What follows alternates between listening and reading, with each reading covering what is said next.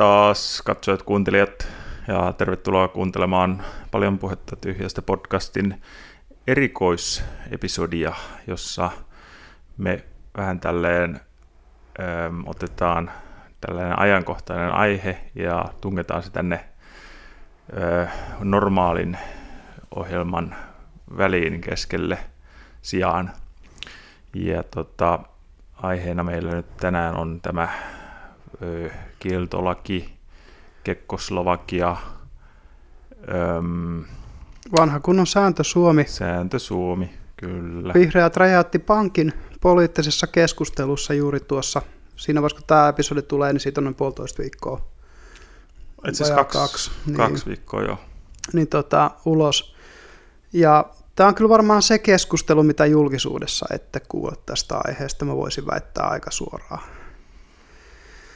Mm, Että tota, mutta no, mi- minäkin nyt, minä, minunkin huomioni nyt kiinnittyy, että mitäs, mistäs me nyt oikein keskustellaankaan. Että, no, sehän on niin näissä parasta, kun me ei koskaan etukäteen tiedetä, mihin tämä menee. juu, juu, juu, mutta että se nyt... Mutta mulla on se muutamia nyt, mietteitä, mietteitä, mutta siis ihan aluksi lähdetään siitä, että koska asioista pitää puhua niiden nimillä, Mm, mm. niin tämän episodin nimi on nimenomaan kieltolaki.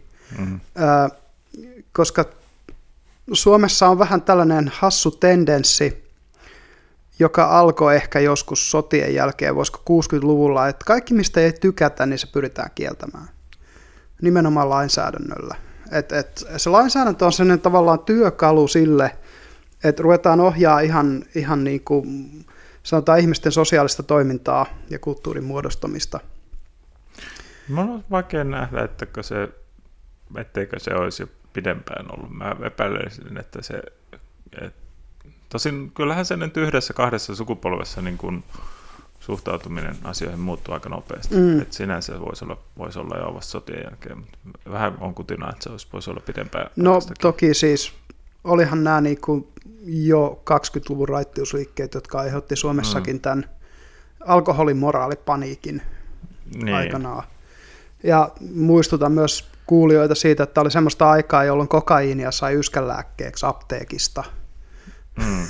että No. tota, yhtä aikaa alkoholi oli siis täysin kiellettyä. Joo, itse asiassa ei tavallaan ei, koska siis a, a, sehän, jos sulla oli vaan rahaa, niin sait reseptin samppaniaan hermolääkkeeksi. Niin, eli, eli tosiaan sekin, sekin puoli tässä on. Mutta ehkä se on hyvä aloittaa tästä historiasta ihan lähteä siitä, että eka tämmöiset laajat kieltolait, no oppiumhan oli ensimmäinen, johon niitä kohdistui itse asiassa. Kiina kielsi oppiumin, Kunnes... kunnes Britannia käynnisti oppiumsodan, koska se oli liian hyvää liiketoimintaa Britannian imperiumille 1800-luvun puolivälissä viedä oppiumia Kiinaan. Ja tota, tämä oli niinku ensimmäinen, voisi sanoa tämmöinen oikea kieltolakikokeilu, Mm. joka sitten kyllä purkautui ulkoiseen paineeseen hyvin nopeasti näiden oppiumsotien seurauksena. Britannialla oli ylivoimainen laivasto, niin... Kyllä. Ja sanotaan, että ennen kuin Yhdysvallat nousi, niin varmaan siihen asti se oli Britannia, jolla se oli se ylivoimainen laivasto. Mm. Nyt, nyt taas sitten mennään ihan muualla. Mutta tota, tosiaan sitten 20-luvulla tuli tietysti aikamoinen niinku kieltolaki aalto maailmassa. Yhdysvalloissa muun muassa kiellettiin Mm. alkoholi. Samoin se kiellettiin. se sieltä liikenteeseen vai mistä No, se... rupesin miettimään, mä en ihan tarkkaan tiedä sitä timelinea, mutta 20-luvullahan se tuli sekä Suomeen että Yhdysvaltoihin. Joo. Ja oletan, että niitä on ollut muitakin valtioita, jotka sen on, On on ollut. ottaneet. Mutta Tästähän löytyy sitten kyllä Wikipediasta ihmisille tieto, mutta nämä on ne, niin tietysti Suomessa tunnetuimmat on nämä kaksi. Joo, että Britannia ei yllättäen ottanut kieltolakia koskaan käyttöön. ah, ja sitten itse asiassa tuo kieltolakihan on Jenkkilässä niin ainoa ö, lisäys tota, tähän ö, Niin, perustuslaki, perustuslakiin, joka, on kumottu. kumottu. Joo. Joo, totta. Ja, ja tota, se oli jännää vielä, että tämähän oli siinä mielessä hauska projekti Suomessakin, että siinä oli työväenraittiusliike, eli siellä oli sosialistit takana, mutta siinä oli myös sit kirkko Mm. takana. Et siinä on aika niinku iso, tai se on kyllä laajarintamatoimijoita ollut siihen aikaan. Ja tästä pystyy hyvin eh, tota, löytää yhtäläisyyksiä nykyaikaankin. No luonnollisesti nykyiseen pystyy, kieltolakiin. kyllä. Mutta lähdetään siitä, sen ajan kieltolaki aiheutti tietysti laajan trokari meiningin ja, ja tota, viinan polttamoita lienee ollut joka kylässä. Mm. Ja kotipolttosta on tehty ja ne terveysongelmat on todennäköisesti ollut melkoisia, mitä siitä on tullut. Ja Väinö Linnahan kirjoitti, onko se nimenomaan täällä Pohjan tähden alla, että kieltolaki ajasti jotain sen suuntaista, että, että kun äänestettiin, että pitäisikö kieltolaki kumota, niin kylillä kaikki muut paitsi yksi ihminen äänesti, että se pitäisi kumota ja se yksi ihminen oli viinatrokari. että tota, äm, jos tähän kieltolakiin nyt miettii, niin esimerkiksi Meksikon tai Kolumbian kartelleilla on aika isot taloudelliset intressit pitää tämä laittomana. Ja sitten jos ajatellaan tätä Jenkilää, niin siellähän äh, mafialla oli suuria intressejä. On näitä, sieltähän on tämä Tommy Gunn rumpulippaalla kyllä. erittäin äh, sellainen äh, ikoninen gangsteri ase. Kyllä, ja, ja lieneekö Yhdysvaltojenkaan niin kun, sanotaan sodan ulkopuolista väkivaltaa koskaan ollut niin paljon kuin kieltolain aikaa. Voisin kuvitella, että ei. Mm. Mm. Että jos niitä tilastoja katsoo, niin Luultavasti joo, se oli huippu, huipussaan varmaan silloin jossain. jep. Tai no, no tietenkin, no, no varmaan tämä nyt tämä nykyinen kieltolaki vetää jossain määrin vertoja. Tai on pah, pahimmillaan varmaan. Ehkä, niin mä en tiedä onko Yhdysvaltojen puolella, mutta siis Meksikossahan ö, kielto, tai tämä niin kun huumesota, niin kuin kutsutaan, Mm, niin on tappanut enemmän ihmisiä kuin, kuin sitten taas terrorismin vastainen sota tappoi mm, Yhdysvaltojen suorittamana. Et toisesta pidetään hirvittävää moraalista paniikkia. Tuli nämä Wikileaksit, mistä me keskusteltiin aiemmassa episodissa, missä, missä näitä siviilien kuolemia dokumentoitiin, mutta mut ketään ei kiinnosta, että 36 000 meksikolaista kuolee vuosittain tässä kartelliväkivallassa, ja niistä monet nimenomaan niin sanottuja siviiliuhreja. Ja sehän on siellä Meksikossa myös, että siellähän on oikeasti osia maasta kartellin hallussa, että valtiovallalla ei ole mitään asiaa sinne, koska Mm-hmm. ne ovat huumetuotoillaan ostaneet ee, singot. Poliisin, Ei, ei, kun siis oikeasti niillä on se tämä puolisotilaallinen, Niin, että niin, niillä on kyllä. omat singot, niillä on omat ilmatorjuntaohjukset, kyllä. että jos valtiovalta yrittää tota, tulla helikopterein sun muuten, niin ne ammutaan alle sieltä aika... Joo, ja siis Meksikossahan on ihan selkeä, että poliisi on huonommin varustettu kuin nämä kartellit. No, kyllä se alkaa vissiin ole parempi. parempi Niin tilanne alkaa nyt olemaan Joo, parempi. ja koska Jenki, Jenkkilähän on mm. auttanut myös varustamaan, varustamaan tota. Ja mä en muista, kukakohan se oli jossain, se oli muistaakseni tota Joe Roganin podcastissa yksi, yksi entinen Meksikossa ollut huumepoliisi tai poliisi. Mm. Mm. Se, se oli sitä mieltä, että ennustaa, että tota, seuraava maa, mihin jenki, jenkit lähtee sotimaan, on Meksiko. Ja ne oikeasti vie jenkkisotilaita sinne sotimaan kartelleja vastaan. Niin no, sanotaan näin, että, me, se, että Meksikon keskushallinto kaatus olisi Jenkeä täyskatastrofi. Hmm.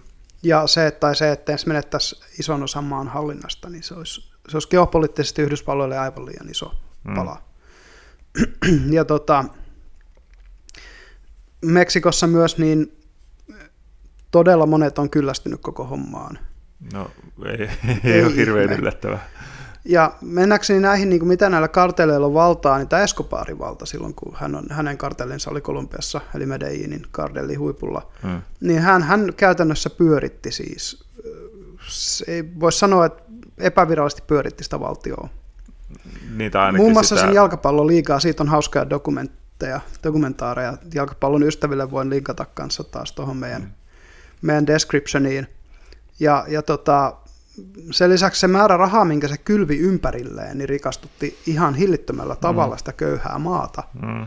Et, et, se on, se on niin kuin, tosiaan, että sit, sit ne rikosorganisaatiot siinä kohtaa, kun maan keskushallinto on tarpeeksi heikko ja, ja maa on tarpeeksi jos kaauksessa, niin ne pystyy ottamaan sit ihan aitoa tällaista poliittista valtaa Mm. myöskin, myöskin itselleen. Että nämä on näitä niinku lieveilmiöitä kolmannessa maailmassa, mistä ei sitten niinku jossain Suomessa puhuta yhtään mitään Mm. esimerkiksi. Et en, en ole kuullut yhtään sellaista kommenttia, että täällä olisi perusteltu esimerkiksi dekriminalisaatioa, tai peräti niin kuin vihreät nyt ehdotti, että, että tehtäisiin tällainen ehkä vähän Hollannin tai jonkun Coloradon osavaltion tai näiden Kalifornian osavaltion tämän tyyppisten tyyppinen järjestelmä, jossa se olisi, olisi niin kuin myynnissä, sen tuotanto olisi sallittua, sen kotikasvatus olisi sallittua, ja, ja Suomessa se tietysti perustus valtion monopoliin, niin kuin täällä perustuu päihdekauppa. Mm, mm. Et se, mikä mun mielestä on ehkä tälle, tälle maalle ihan hyväkin asia, ei siinä se mitään. Se minkä, minkä mä näkisin kanssa sellaisena järkevimpänä. Ja, tota, mutta tämä on niinku tämmöinen, miten voisi sanoa, niinku, semmoinen globaali kehys, mihin tämä asettuu, niin on huomattavasti laajempi kuin se keskustelu, mitä me käydään täällä niin kuin pienessä poliittisessa piirissämme Suomessa. Mm. Ja nythän on jo niin kuin viitteitä siitä, että tämmöinen ruotsalais, Ruotsiin nyt pesiytynyt jengiväkivalta niin rupeaa nyt nostaa päätään Suomessakin. Ja kyllähän se on aika selvä, että se on huumausaineet, jotka on se rahasampo näille mm, mm. rikollisjärjestöille, joka tuottaa sen, sen niin kuin, miten sanoisi, sen ylläpitävän voittopotentiaalin. Mm. Eli kyllä siinä on, on tällaisia niin kuin lieveilmiöitä, mistä, ja, ja kun nyt vielä poliisi valittaa, että heillä on puutetta määrärahoista, ettei saada kaikkea lainvalvontaa tehtyä, mm. niin kyllä mä nyt näkisin, että jos vaikka siirrettäisiin sieltä huumausainepoliisista porukkaa väkivalta- ja rikosyksiköihin, missä sitä taas tarvitaan paljon enemmän, niin, niin voisi olla tämmöiseen resurssipulaan yksi ratkaisu. Mm. Et, kyllä nämä niinku, kun tätä ei, tätä ei voi niin käydä tyhjössä tätä keskustelua, niin kuin meillä yritetään kovasti tehdä. Koska tähän liittyy niin monta ulottuvuutta. Ja nythän on ollut paljon uutisissa tämä yksi THLn hampaisiin joutunut lääkäri, joka on lääkekannabista mm. myöntänyt mm. MS-potilaille, syöpäpotilaille, tämän tyyppisille. Ei, ei THL, vaan... Eikö Fimean? Fimean, Joo, Fimean hampaisiin tosiaan. Et, et, ähm, ja hänen kommenttihan oli ihan suoraan Suomen Kuvalehdessä, että joo, oma elämänlaatu varmaan paranee, kun ei tarvitse enää huolehtia tästä, mutta mitäs hänen potilaat sitten? Mm, mm. Että et niin kuin, hattua pitää nostaa lääkärille, joka näin tiukasti pitää kiinni Hippokrateen valasta, että autetaan parhailla mahdollisilla keinoilla sitä potilasta, millä voidaan. Mm. Sin, senkin uhalla, että se on itselle haitallista. Mm. Et tosiaan tämmöisiä, niin kuin, miten sanoisi, poliittisia realiteetteja, mistä tässä mun mielestä on, on niin kuin hyvä lähteä liikkeelle, että tämä on globaali ja tämä on yhteiskunnan läpileikkaava juttu, eikä, eikä niin kuin erillinen yhteen lainsäädäntöön perustuva kistakapula. Mm. Ja mun mielestä tämä vihreiden aloite oli paljon rohkeampi kuin mä uskasin miltään puolueelta odottaa. Edes. Ei, mä, mä, mä, on siis yleensäkään, kun en, mä en mennyt hirveästi seuraa politiikkaa, mutta en sit seuraa yhtään niin kuin minkään puolueen sisäistä politiikkaa mm. muutenkaan. Mä oon itse niin. toiminut vihreissä nuorissa tosiaan Joo, mutta että, tiesitkö sä etukäteen, että tuommoinen äänestys on? En mä enää ole kato ollut niin, kymmenen vuoteen niin, missään niin puolueessa. Niin ajattelin, että, että säkään et varmaan niin ollut perillä. En, että... en ollut perillä tästä, että tämmöinen on tulossa. Tiesin, että heillä on se työryhmä miettimässä tätä puolueen linjaa, ja se työryhmäesityshän olisi ollut, ollut sellainen maltillinen dekriminalisaatio. Mm. Mutta sitten tämä niin kun kentältä tullut esitys voitti sen mm. 183-181 äänestyksen. Ai sekö se oli? Siis jos, jos se olisi hävinnyt, niin olisiko sitten ollut sen työryhmän dekriminalisaatio? Joo, se dekriminalisaatioehdotus olisi ollut se joka Aa, tapauksessa, okay. mihin ne olisi mennyt. Aa, okay. Ja vihreäthän on jo, Osmo Soininvaaran blogissa oli hyvä kirjoitus, kun hän oli niin sanottuna huumeministerinä, eli, eli sisäministerinä aikanaan, ja, ja hän toi Suomeen tämän hoitoonohjauspolitiikan. Hmm. Ja si, siis hänen ministerikautensa peruja huumekuolmien määrä Suomessa laski neljäsosaan mm. siitä, mitä, mitä ne on ollut. Eikö se ollut, olisiko se ollut... Olisiko jopa enemmän, että... Niin, olisiko se ollut jopa kuudesosaan tai jotakin sen Jep. Ne luvut löytyy Osmo Soininvaaran blogista, joka Joo. myös linkataan tähän episodiin. Että tuota, tämän episodin tekstikenttä kannattaa eri toten käydä katsoa, koska siellä tulee olemaan todella paljon viitteitä, kun me halutaan puhua nyt faktoilla tästä kysymyksestä. Ja, ja sitten kun mennään tuohon addiktio-ongelmaan, niin siinähän, siinähän on tämä tavallaan niin kuin, kun meillä jo THL, Youth Against Drugs, mitähän näitä on muutama muukin tämmöinen päihdevastainen järjestö, A-klinikkasäätiö, jo kaikki on kannattaa dekriminalisaatiohoito-ohjaus mm. käyttäjille. Mm. Niin, niin, niin se on jännää, kun poliitikot on silleen, että ei kun tämä nykylinja on hyvä. Mm. et, et, meillä on hirvittävä kasa erittäin päteviä akateemisia ammattilaisia, jotka on eri mieltä teidän kanssa, mutta te haluatte pitää kiinni teidän hyväsignaloinnista. Joo, ja WHO, World Health Organization, Myös. ulkomailta on Kyllä. näitä kaikkea niin kuin... Pitäisikin katsoa, mitä, mitä Euroopan vastaava on sanonut myös, koska sieltäkin voi olla... No, niin vaikka, luulisin, että sekin on se, mutta että Euroopassa on nyt vasta, onko se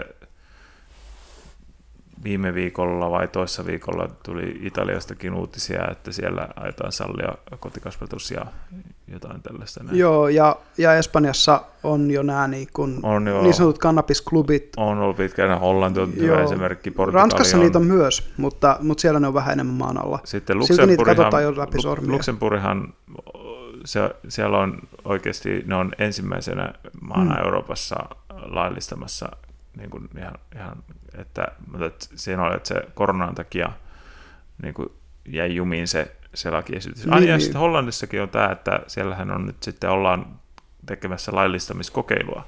Aivan. Että se, että kun ne coffee houset on, on dekriminalisoitu, että Juu. niiden pitää tällä hetkellä laittomasti hankkia kuitenkin ne niin, niin, kyllä. mitä ne myy. Niin se tuotanto, niin tuotannon laillistamista ollaan Hollannissa, joo. joo. joo. Ja Portugalissahan kaikki huumausaineet, siellä käytännössä niin on dekriminalisoitu Joo. alusta loppuun, joka on aiheuttanut sen, että kaikkien addiktioiden määrä, kaikkien huumekuolemien HIV-tartunta ja kaiken määrä on tippunut ihan siis mm. murto-osaan siitä, mitä se on mm. ollut, yli no, 90 prosenttia vissiin se, kaikissa se näissä on alle, alle kymmenesosa,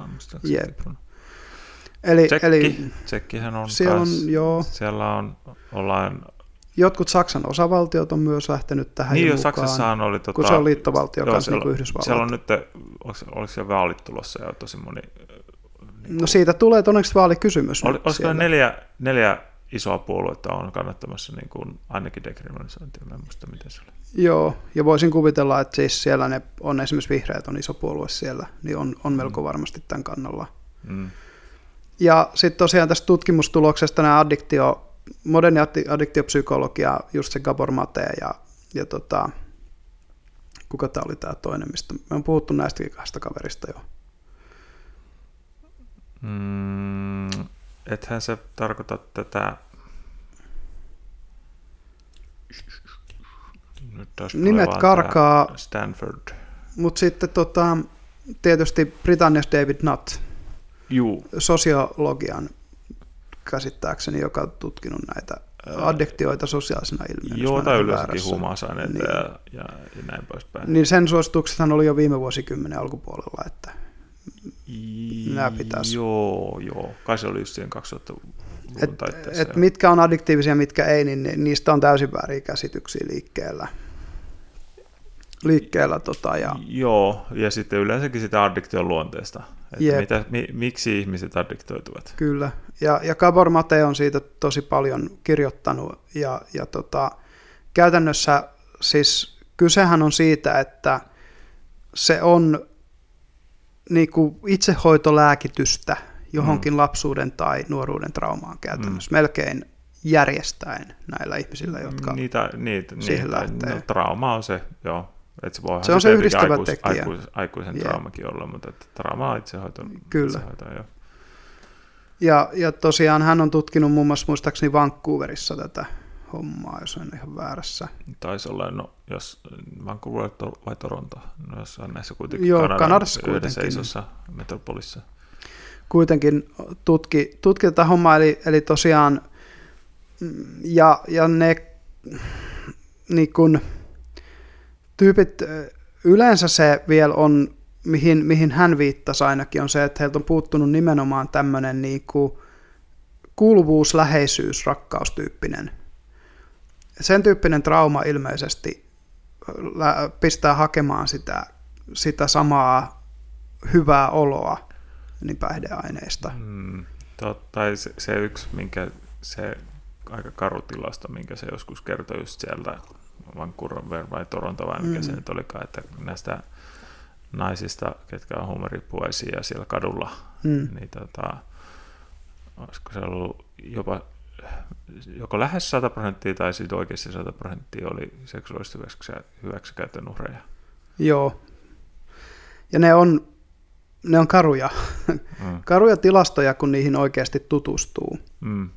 Et se, se oikeasti niinku murentaa, no mulla se oli oikeasti varmaan silloin se mures sitä käsitystä tästä näin niinku pahasta narkkarista. Mm.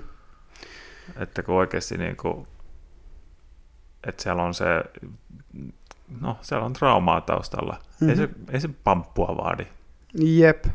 Ja se, se vaan pahentaa sitä niin. traumaa. Niin. Ja tota, mä itse kävin itse asiassa siis aiheesta sosiologian kurssin Kuopion yliopistossa.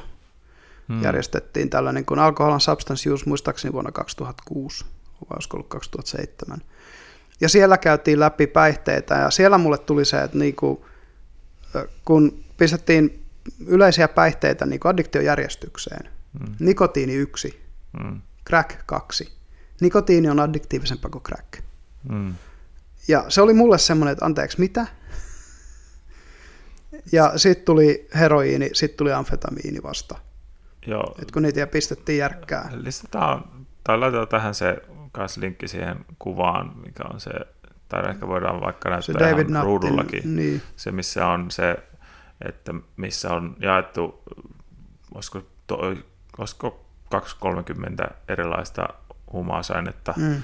ja, tai päihdettä. Mm. Ja sitten tota, sen, että sit niissä on niinku kokonaishaitta, jo, ja sitten se on jaettu ne kokonaishaitat sen mukaan, että onko se haittaa itselle vai ympäristölle Joo. missä suhteessa. Se on toinen, ja toinen on just tämä addiktio, addiktio niin kuin potentiaali. Joo, mikä molemmat. osa ihmisistä, jotka, jotka sitä käyttää, niin addiktoituu. Joo.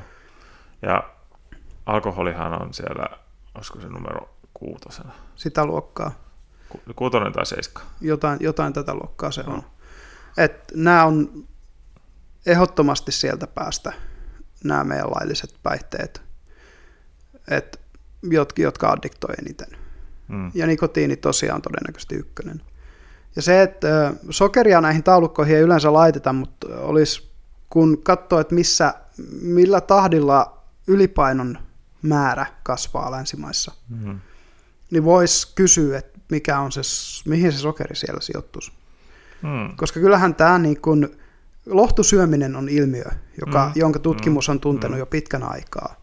Ja sitten taas kun mietitään asioista, mitkä aidosti on haitallisia ihmisen terveydelle, niin ylipaino on yksi pahimmista. Mm. Et, et niinku, ylipaino on pahempi kuin tupakointi. Sitä ei halua kukaan myöntää, mutta niin se menee. Joo, ja tämä tää on myös karutilasto mm-hmm. Jenkkilästä, että siellä ensi kertaa, missä olisiko niin kuin yleensäkään historiassa, mm-hmm. niin elinien odote on laskussa. Joo. Näillä nuoremmilla sukupolvilla. Skotlannissa on ihan sama juttu itse asiassa. Ja se on just, mistä se johtuu, on ylipaino. Jep. Ja se, että siis alkaa olla niin, että puolet aikuisista on ylipainoisia kohta, toisissa osavaltioissa siellä, niin, niin se on jo aika huolestuttava määrä. Mm. Ja tosiaan me voidaan ruokavalioepisodi jossain vaiheessa varmaan tehdä kanssa me ei kumpikaan olla kovin samaa mieltä näistä meidän ravintosuosituksista täällä. täällä tuota, syödään molemmat aika erilaista ruokavalioa. Mm. No, mulla on ehkä vähän lähempänä sitä varmaan sitä nykysuositusta tällä hetkellä. Joo, mä oon aika, itse aika paleopainotteinen Joo. ruokailija. Ainoa on just toi mässyt, koska, koska sokeri on yksi omistakin paheista. Niin mm. et, se, on, se on vain jännä, miten, miten helposti siihen menee. Sitten, että, että jos ei tavallaan vahdi itsensä kaupassa, niin, niin kyllä se niin kuin mielitekoon nostaa joku pieni mm, mässy sieltä, mm. sieltä messiin.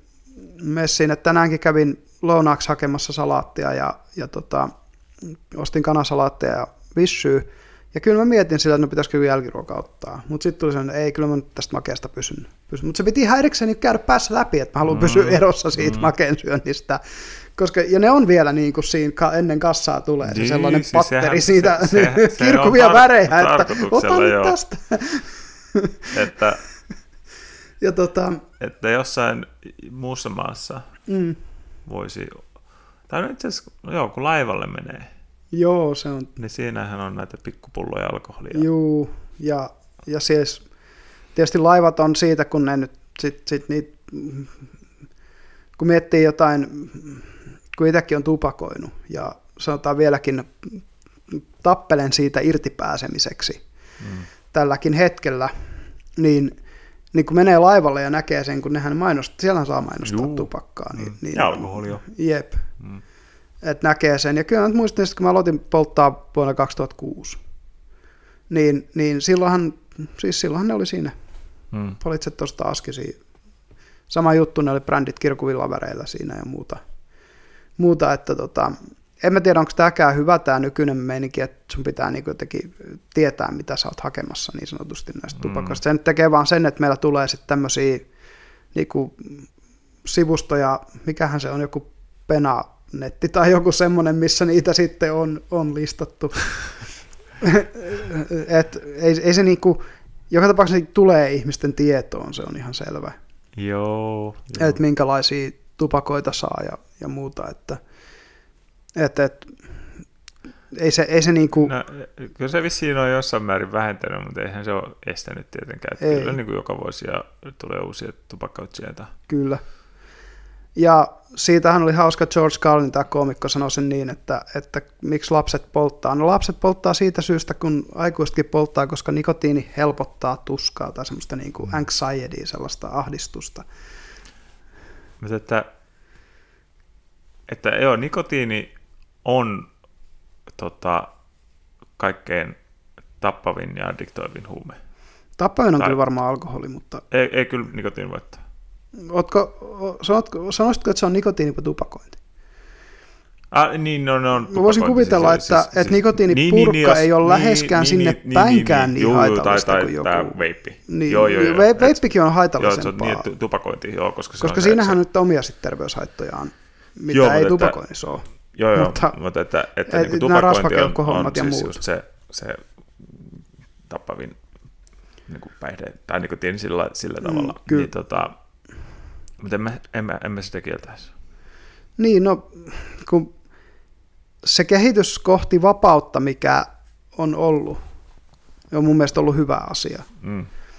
Niin se, ja tässä päästään esimerkiksi siihenkin kysymykseen, mitä sitten tämmöiset ihmiset kuin Timothy Leary ja Terence McKenna on kysynyt, että no tota, kuka sanoo, tai, tai se Robert Wilson, josta on puhuttu aikaisemmin, että kuka sanoo, että meillä voi olla niin kuin Yhdysvalloissa huumetsaari?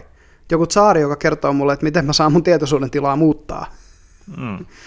et, et kuka sanoi, että tämä on edes niinku hyvä idea, että meillä on tällainen. Ja toisaalta niinku, kuka sanoi, että se on hyvä idea, että tietoisuuden tilaa ei muuttaisi? No, siis mehän jatkuvasti muutetaan meidän no, tietoisuuden juuri tilaa, näin. muun muassa sillä suklaapatukalla tai no, karkipussilla. juuri näin. Mm. Et, tai et, hengityksellä. Tai hengityksellä, meditaatiolla. Ei, ei, ei, ei siis puhun ihan vaan oikeasti niin, siis se, että, että tota, se, se, jos, jos sä pidätät hengityksessä vaikka minuutin, mm. niin huomaat, kuinka sun tietoisuuden Ero, tila joo, se muuttuu. Tai sitten, sit, että tämä Wim Hofin sitä no, hengitys. No, mutta siis ihan, ihan vain siis just, että ei tarvitse niin kuin paljon, Jep, paljon ei sitä paljon niin kuin, tarvitse muuttaa. Niin, niin, niin. Tai sitten tämä, että mitä, mitä mä itse olen käyttänyt sosiaaliseen jännitykseen, rytminen hengitys. Mm. Koska se tasaa sydämen sykkeen variabiliteetin, mikä on se, mikä aiheuttaa sen sellaisen tärinän, kun olet esiintymässä. Mm. Ei tarvitse hengittää tämmöistä neljä, neljä, neljä, neljä hengitystä, eli neljä sisään, neljä pidätys, neljä ulos, neljä pidätys. Mm. Sitä ei tarvitse hengittää kovin pitkään, alle minuutin, niin paljon rauhallisempana menee menee pitämään jotain esitelmää. Mm. Et, et se, miten paljon hengityskin vaikuttaa siihen tietoisen tilaan on tosiaan. Mutta et, et, kun nämä on kaikki tämmöisiä, tai no urheilu, eilen tein salitreenin, oli erilainen olo sen jälkeen, Mm. yllätys, yllätys. Et, et, et kyllähän niinku, ja urheiluhan porukka jää kans koukkuu. Et on näitä ihmisiä, jotka urheilee, että ne saa sen, sen sellaisen endorfiinikiksin, mikä siitä tulee. Telkkari on erittäin yleinen tietoisuuden tila, mutta kahvi. Täällä sitä minäkin hörpin. Tämä on tosin kofeiinitonta kahvia tähän aikaan illasta, mutta Mutta tämä kofeiinihan on ma- maailman yle- yleisin päihde. no ehdottomasti yleisin Mm. päihde. Mutta varmaan yksi vaarattomimmista kohtuu käytettynä. Mm. Et sit totta kai kaikki, niin kuin kofeiini, kun, kun jo kahvia tarpeeksi, niin tulee sydämen tykytykset ja kaikkea mm, mahdollista tämmöistä. Mitä vatsahaavaa. tällaista. Muun muassa joo. Joo. Että kyllä se, joo, kyllä. Mutta itse tykkään maitokahvin mausta niin paljon, että juon, juon kofeiinitonta maitokahvia, että se tietysti jokaisella on omansa, mutta, mm. Mm. mutta et, et, en, sanotaan, että en joisi mustana kyllä.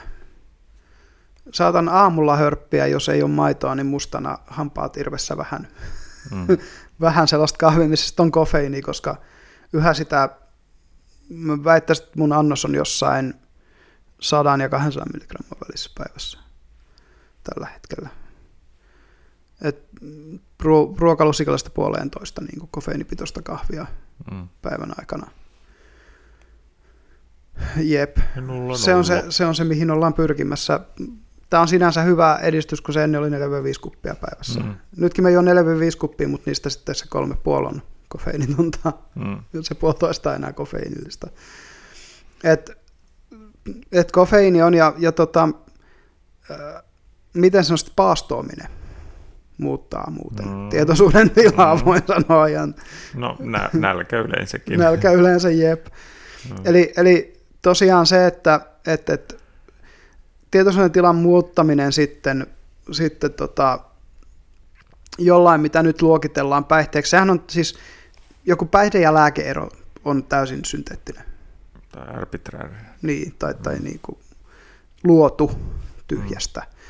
Et, ähm, Ja no, et esimerkiksi se, että jos, jos joku piikittää heroiiniä, se on huume. Jos joku, jollekulle laitetaan suoneen intravenousli leikkauksen jälkeen op, jotain muuta opiaattia, niin se on lääke. mm. Ero on ainoastaan siinä kontekstissa, missä sitä käytetään. Ja tosiaan siinä mielessä mun mielestä huumausainelainsäädäntö on tarpeeton. Että lääkeainelainsäädännöllähän me saataisiin käytännössä reguloitua kaikki ihan samalla tavalla nämä kaikki, kaikki niin kuin Mm. päihteet.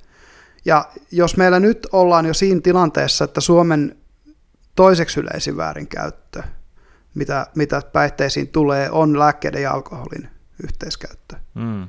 Että niinku reseptilääkkeet ja Mikä olisi sitten ensimmäinen? no, kannabis.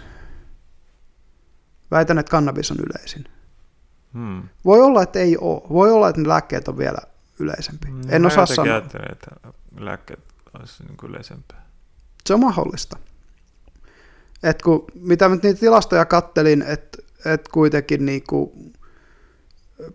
nuorista, oliko se nyt alle 34-vuotiaista, niin puolet on kokeillut ja joku kaksi viidesosaa, ei, kaksi, kaksi, niin kaksi viidesosaa, kaksi prosenttia suunnilleen, niin käyttää, ei kun niin, siis 20 osaa, eli yksi viidesosa, niin käyttää jollain tavalla viihde, niin sanotusti viihdekäyttönä Hmm. niin, niin, niin tai ei- ei sanota niin sanotusti viihdekäytös, koska viihdekäyttökin on nykyisin tutkimustermi. Päihdetutkimuksessa käytetty ihan, ihan oikea termi. Joo, tuossa, mitenköhän se olikaan? Ah niin, se oli just se Riku Rantalan. Riku Rantalan Hes- Hesarin kolumni. Joo, se, se sanoi sitä jotain, että kun se oli käyttänyt sanaa viidekäyttö joskus 20, 20 vuotta, vuotta sitten, sitten, niin siitä niin oli noussut hirvittävää jonkinnäköistä haloa. ha- haloota. Ja nykyisessä on tutkijayhteisössä aivan normaali termi. Niin. Näin no, no, no, niin, ongelmakäyttö, viihdekäyttö, siis, mm. siis ihan sama, no, ihan sama mikä, kuin alkoholissa. Niin, niin Et, tai, et, alkoholismi on ongelma, tai, ja, mutta se, se, että voisi juo, ihan yhtä hyvin ulottaa ruokaankin. mikä ettei. Koska ei meistä kukaan esimerkiksi suklaata tarvitse selvitäkseen. Mm. tai, tai jotain juustokakun palasta kahvilassa. Se ei, se ei ole millään tavalla semmoinen juttu, mitä kukaan meistä, meistä niin tarvii. Mm. Kyllä se ihan mielihyvänpäiden syödään. Mm. Ja, ja, ja niin kuin fruktoosivahingostakin on itse asiassa erittäin hyvä lääketieteellinen video, minkä mä oon nähnyt, ja mä voisin senkin linkata Se tähän. on se fruktoosivahinko. Niin, siis vahingosta, mitä se tekee niin kuin Niin, keholle. juu, juu, juu. Fruktoosin vahinko. Juu, juu. Et se, No ää, sehän aiheuttaa rasvamaksaa. no muun muassa, samalla Sehän tavalla oli- kuin, kun se just, että onko se sokeri fermentoitu vai fermentoitamaton, niin hyvin monella tapaa aiheuttaa hyvin samanlaisia ongelmia itse asiassa. Joo, se oli tota... Tämä ää, glukoosi-fruktoosisiirappi tai high fructose corn syrup, sehän on se iso joo, ongelma. Olikohan se 80-lukua vai milloin mm. niin kuin Jenkeissä niin kuin alkoi lääkärit ihmettelemään, kun alkoi tulla nuoria, kellä on rasvamaksaa. Jep. Ja tota, ihmettelevät, että koska si- sitä aikaisemmin rasvamaksa oli aina tarkoittanut vahvaa al- alkoholismia. Ja nimenomaan pidempiaikaista Joo. vahvaa alkoholismia. Ja tota, sitten alkoikin, tulee ihan lapsiakin, joilla Mm. mm. rasvamaksa. Ja sitten näissä hiffaskin, että joo, sehän on muuten tämä fruktoosi, just tää, Glukoosifruktoosisiirappi. joo, mitä Jep. lisätään kaikkialle sitten no, Kun siis, makeaa syödä muutenkin niin paljon. Ja, Ja etenkin näin. kolajuomat ja, tai, tai nämä niin sokeripitoiset Joo. juomat. Ja sitten sitä kautta tota, Et jos mietit, että kolajuomapullossa on 10 prosenttia siitä sisällöstä on sokeria. mm, Ei sitä niin kuin tajua, kun sitä pulloa katsoo, mutta puolentoista litran Mm, pullosta puolitoista mm. desi on sokeria. mm, Haluatko vetää puolitoista desiä sokeria? No, se, ohi niin. Et, et, nämä on näin niin kuin tällaisia kysymyksiä. Ja sitten tietysti se aivan hillitön kaksinaismoraali, mikä tähän liittyy sitten vielä, vielä niin kuin monella tapaa, että jos olet rikas tai kuuluisa, niin et musta oli hyvä se Dave Chappelle, kun se sanoi, että kun se eka kerran meni Hollywoodiin ja sitten meni tuottajien kanssa kokoukseen, se kertoo tästä yhdessä YouTube-haastattelussa. Mm, Ja sitten se oli istunut siinä pöydässä ja siinä vaan niin kuin täysin avoimesti siinä neuvottelun aikana yksi niistä tuotanto, tuottajatyypeistä oli kaivannut kokainipussi, vetänyt viivan siihen pöydälle, heittänyt se huiviin ja, ja tosiaan jatkanut niitä neuvotteluja. mm. Ja, ja se Chapel oli vaan silleen, hei, mä, mä oon tässä, eikö sä näe mua? Mitä helvettiä sä teet? No, tota, niinku, Tuosta tulee tämä mieleen, että ää, kun just mitä sanoit tuossa aikaisemmin, että Suomessa kieltolain aikaan pystyy saamaan reseptin samppania, jep.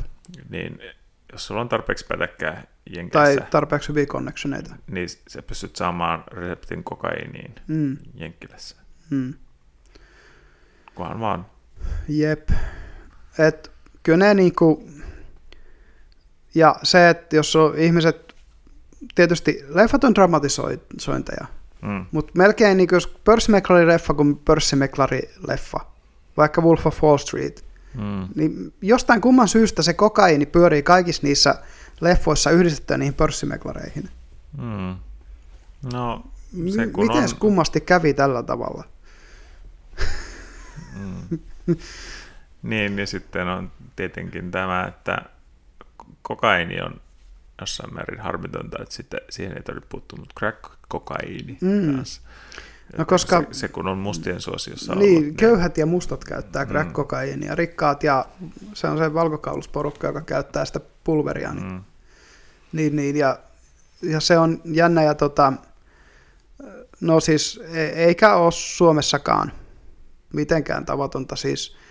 Ö, No tämä on mun oma henkilökohtainen kokemus, olin Ka- Nightclub Kallessa, eli tässä Kaarle 12, mikä on tuossa Kartin kaupungissa, ja tota, menin vessaan ja avasin WC-kopin oven, joka oli jäänyt lukitsematta. Siellä oli kaksi jätkää, niillä oli älypuhelin siinä älypuhelimen näytöllä valkoisia viivoja.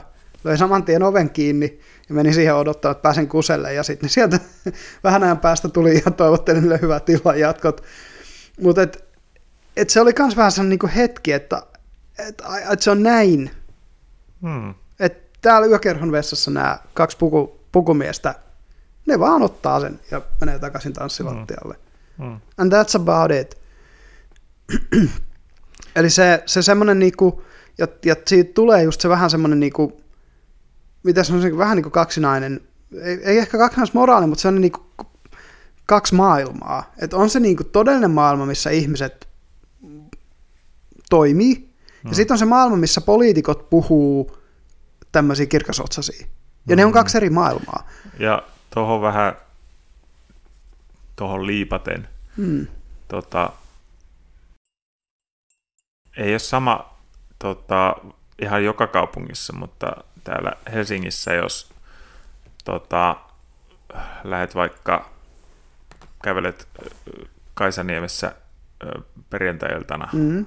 puiston läpi, niin siellä kyllä kukka tuoksuu Juu. koko ajan. Oli, oli kesä tai talvi, niin kuka tuoksuu Juu. niissä paikoissa. Ja siellä kävelee poliisipartiot läpi. Välittämättä siitä. Ja ni, niitä, ei, niitä ei oikeasti kiinnosta Juu. enää.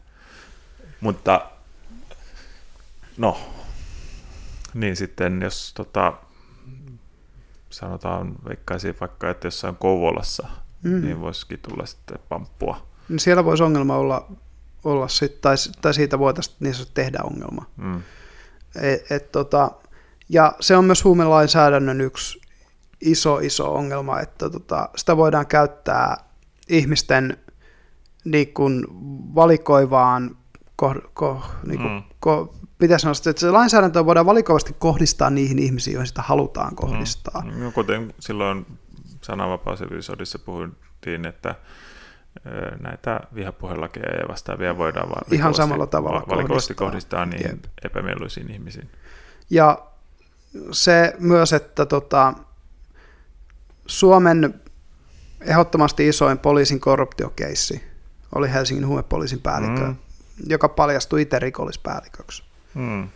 Ja hauskaa on se, että Jari Arnio on, on tällä hetkellä Alipin kolumnisti, koska rikoslehti piti sitä hyvänä kolumnistina, kun se on nähnyt sitä läheltä ja muuta. Että tota, mutta se, että Helsingin tosiaan huumepoliisin pomo Jari Arne on tuolta tota, takapihalta löytyy 75 000 euroa haudattuna mm.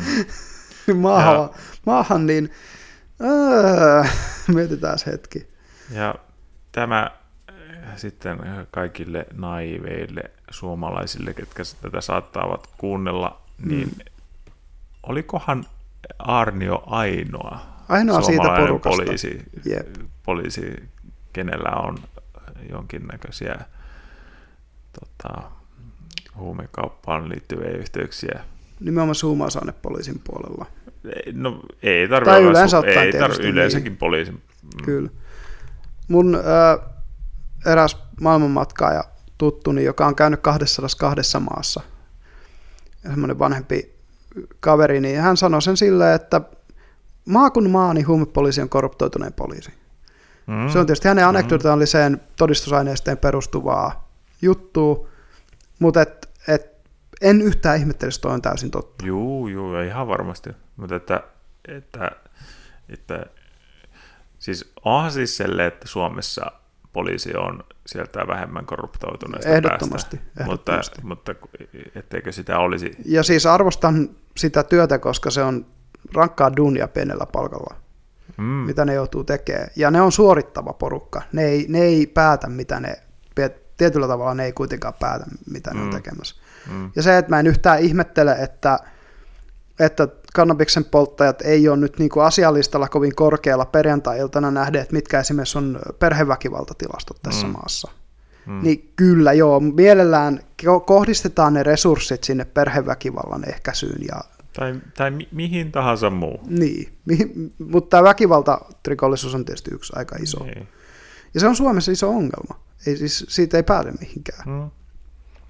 Ja siitä, yllätys, yllätys, lähes kaikki tehdään humalassa. Mm. Mm. että tota, katos kummaa. Mm. Et, ei siinä, ja sanotaan, että niinku, hoitoon ohjauspolitiikan voi mun mielestä aivan hyvin ulottaa alkoholiinkin. Et juu, se, se, että juu, niinku, juu. se olisi jotenkin vaan, että, että huumausaineiden, muiden huumausaineiden käyttäjät ohjataan hoitoon, mutta että minkä takia sitä vaimoa hakkavaa alkoholista ja pistetä hoitoon. Et, niinku, musta se olisi, olisi aika looginen, niin kuin, Mm. että se nyt pistetään sitten putkaan, että no sä selviät ja päästään sitten himaan. Mutta en mitäs jos, jos sekin pistäisi vaikka A-kerhoon käymään ja Mm. tällä tavalla. Voisi tehdä ihan hyvää. Eli, eli tosiaan niin, niin, niin, ja toi hoitava politiikka on hyvä asia, mutta myös myöntäminen että siitä, että ihmiset on koko ihmiskunnan historian ajan hakenut muuntuneita tajunnan tiloja, niin sekin olisi hyvä vaikka niin tosiasana myöntää. Mm. Että, että ö, muun muassa siis Egyptissä tiedetään 5000 vuotta sitten, niin on tehty kaljaa. Niin, tai, tai näinkin yksinkertainen asia kuin vaikka, että nuoriso menee potkimaan pussipysäkkiä, Mm. niin siinähän ne hakee jonkinnäköistä rushia. Juu, toki toki. Ja siis entisenä niin kuin väkivallattomana rauhanaktivistina, niin voin sanoa, että esimerkiksi ydinasetukikohdan tien blokkaaminen on ihan hillitön kiksi. Mm. Se on aivan hillitön kiksi, kun sitä menee tekemään. Mm, Varmaan sydän hakkaa vähän toisella tavalla kuin... Normaalisti, Niin. joo. Kyllä. Mm. Kyllä se, se tuppaa siinä vaiheessa hakkaamaan. Jep. Et tota, mut, äm, ja ei siinä siis, Suomessakin nyt on nämä isot aktivismipiirit ruvennut kasvamaan, tai lähinnä tämä ilmastoahdistushomma. Mm. Että tänään oli just uutisissa, että oliko se 43 prosenttia suomalaista nuorista ei usko, että ihmiskunta selviää. Hmm. Että tota, no, tietyllä tavalla ne on ihan oikeassa. Ihmiskunta ei pitkällä aikavälillä todellakaan selviää, Mm. koska me, meilläkin evoluutio koko ajan jyllää johonkin suuntaan. No, Me ei olla sitten enää lämpökuolema. Ihmiskunta. Lämpökuolema. No se on tietysti Se on se viimeinen, mikä... viimeinen, ellei siinä vaiheessa ole löydetty lisää planeettoja, joita voidaan kolonisoida. Ei, mutta siis Tästä lisää jaksossa neljä. Jos universumin lämpökuolemasta puhutaan, niin, no sitten, sitten. Sitten saa olla jo melkoiset teknologiat, että siitä selvitään. Mm. No kyllä sitäkin nyt periaatteessa pystyy kuvittelemaan, miten se, se pystyisi. Että Mm. ei, se, ei se vaan niin muuta kuin on jokunen miljardi keinotekoisen vuotta, auringon ai- niin, ja siis siinä on jokunen miljardi vuotta aikaa, että ei tässä mikään hätä ole. Mit- Mistä sitä tietää, että ihmiset ei tosiaan siinä vaiheessa ole keksinyt, että miten tästä niin kuin galaktisesta taustasäteilystä kerätään niin paljon materiaa, että saadaan tehty uusia aurinkoja, ää, planeettoja. Magic. Niin, jotain tällaista. Ja tulee mieleen, tämä on nyt hyvin iso sivupolku, mutta Asimovin tämä yksi tarina, mikä, missä rakennettiin tietokone ratkaisemaan just tätä ongelmaa. Mm. Ja sitten kun kaikki muu oli kuollut, tietokone oli viimeinen asia, mitä oli jäljellä universumissa, niin se oli silleen, aivan, Fiat Lux, Fiat Lux. tulkoon valkeus. Asimovilla oli näitä äh, hauskoja viittauksia. Spoilasin sen tarinan muuten juuri hyvin pahasti kaikille, mutta se on, se on ihan hyvä tarina. tarina mitäs, tota, mä, mitäs mä nyt täällä yksinään pimeässä kökin? Että, Niin, tulkoon valkeus. Eli tavallaan se, että kun kaikki ihmiskunnan resurssit oli kaadettu yhteen tietokoneeseen, niin siitä tuli tavallaan Jumala. Mikä oli ihan hauska, Mm. hauska niin sykli. Mm. Ei siinä mitään. Mutta pysytään, pysytään nyt näissä päihdeasioissa. Muuten auringonvalo puhuttaessa tietoisuuden tilan muutoksista on myös yksi Mm, aika iso juttu. Mm, mm. Kaamosmasennus ei ole mikään pieni ongelma Suomessakaan. Et tota, mut niin kuin itse just, just tämä, että no, kaikki todistusaineisto Portugalista, Hollannista, näistä osavaltioista, missä se on laillistettu Yhdysvalloissa, Kanadasta. Kanadasta, ää, Uruguaista, Mm. Ja myös siitä ihan jo, kun, kun Osmo Soininvaaran kaudella hoitoonohjauspolitiikka otettiin käyttöön, Mm. niin, niin todistaa sen, että hei nämä niin kuin vapaut, niin kuin dekriminalisoivat vapauttamiset vähentää kaikkia haittoja, mm. sekä sosiaalisia että henkilökohtaisia terveyshaittoja. Mm. Niin, niin minkä ihmeen takia tämmöinen todistusaineiston vuori ei vakuuta ihmisiä? Toki No. myönnetään, että nämä on tunteellisia. Juu, ja tässä on sitten tämä, tämä erittäin perinteinen argumentti, mitä käytetään muun muassa viinin tuomisessa kauppojen, että ei voi toimia Suomessa. No se on sellainen, mitä kuulee. Mm. Melkein Ei asiaan kuin asiaan. Suomessa, Niin. mm. Kun, kun jokin ei vaan nyt sitten toimi meillä täällä. Mm. ja en, no en tiedä siis, mitä nyt katsoo näitä niin kuin alkoholiongelmia, mistä on taas tutkittu paljon, niin euro, euro, EU, EUssahan on neljä maata, missä on, on aika isoja alkoholiongelmia, niin kuin mitkä on aika pitkälti sille omassa, melkein omassa luokassaan. Eli siellä on Ranska ja Italia ja sitten on Suomi ja Irlanti. Hyvin erilaiset alkoholiongelmit näissä mm. kahdessa kulttuurissa. Et Ranskassa ollaan siinä alle promille hönös kaiken päivää, tai Italiassa ja juodaan sitä viiniä vähän niin kuin lounaalla ja tälleen, mm. kun taas sitten Ironissa ja Suomessa ehdottomasti se on niin kuin kirkkaiden viinojen, tai, mm. tai siis siellä ruskeiden viinojen tietysti, koska viskiä ne siellä kittaa. Mutta se sellainen humalahakunen juominen on sitten taas näiden maiden se mm. iso ongelma.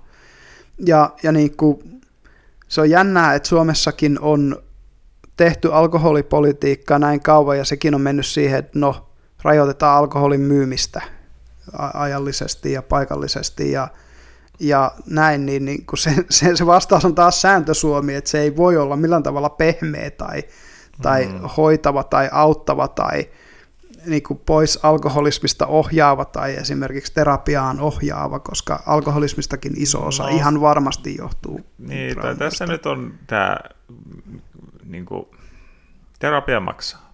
Mm. Terapia vaatii resursseja. Mm. Kieltäminen ei tavallaan. Niin, ja, ja se, että tota, jos sä voit ottaa sen kaverin talteen putkaan antaa sille sakot, niin se maksaa paljon vähemmän kuin joku mm. terapia. Mm. Mm. Ja siitä tulee valtiolle tuloja. Niin. Mm. Poliisin budjetit kasvaa sakoista, niinhän se menee. Ja... Mm. Se on, ja tämä alkoholi on, on sellainen siis, miten sanoa siis, se on se semmoinen, mitä myös käytetään, että koska meillä on niin paljon ongelmia alkoholista, niin siitä jos me tuodaan lisää päihteitä, niin ongelmat vaan kasvaa. Ja sitten taas toisaalta Yhdysvalloissa käytetään sekä alkoholi- että kokainivierotus hoidoissa kannabista hoitavana lääkkeenä. Mm. Että niin kuin näillä, näillä detox-klinikoilla, niin niistä käytetään, koska, koska se ihan, sillä ihan oikeasti on vaikutuksia, jotka vie niitä vierotushoidoita pois. Mutta toi, että, että ne ongelmat kertautuisi jotenkin, niin kuin, että – tota, no ajatellaan vaikka just sitä päihdehaittojen tota, mm. taulukkoa. Jep. Niin, että siinä on jotenkin ajatus, että jos nämä kaikki dekriminalisoitaisiin tai mm. laillistettaisiin, niin se lopputulema olisi, että summataan ne kaikki mm. yhteen ja saadaan, niin kuin, siis tämähän on se oletus tuossa just mm-hmm. tuossa ajatustavassa, että joo, että se niin kuin, tota, että ne, mutta kun ei, ei se niin mene. Mm-hmm. Että ne haitat on erillisiä toisistaan kuin niin, pitkälti. Niin, ja, ja sitten just kanssa se, että joku kaksinkertaistuminenkin verrattuna niin kuin alkoholihaittoihin, mm. niin öö, Epätodennäköistä. Siis, niin, siis mun mielestä, no, no, no tavallaan niin kuin joku Kanadahan nyt on mm. esimerkki, eikä siellä mitään vastaavaa mm. näkynyt. Joo, ja sitten kun mä näkisin niin kuin sen, että että okei, tässä vihreän otteessa puhuttiin kannabiksesta, mutta niin kuin mä sanoin, niin mä itse olen huumausaineiden lainsäädännön lakkauttamisen kannalla. Ja just mm. sen, että, että koska lai, lääkkeiden laiton myynti on joka tapauksessa rikollista, niin kaikki näitä kokaiini, ö, amfetamiini, heroiini ja muut opiaatit, näitä mitkä on sellaisia vahvoja päihteitä, mitä ei missään nimessä tietenkään voi laittaa johonkin alkoon myyntiin tuosta mm. noin vaan, niin, niin ne yhä voitaisiin ihan samalla tavalla ihmiset, jotka niitä laittomasti myy, mutta vaan lääkelainsäädännön nojalla niin asettaa syytteeseen mm. siitä, mm. että et ne myy laittomasti lääkkeitä ja se ei niinku muuttaisi sitä tilannetta mm. millään tavalla. Mutta että se, se, mitä mä oon niinku pohdiskellut, mm. tämmöinen ehdotus mä oon kuullut jostain, mm. että tota just, just toi, että missä on noin, että se on alkoholi, olisiko se seitsemäs, mm. ja sitä vaarallisempia tavallaan on kuusi päihdettä. Jep. Niin ne dekriminalisoidaan, kaikki muut laillistetaan, mm-hmm. eikä kaikki muut olisi tavallaan enemmän tai vähemmän niin kuin alkossa niin. saatavilla.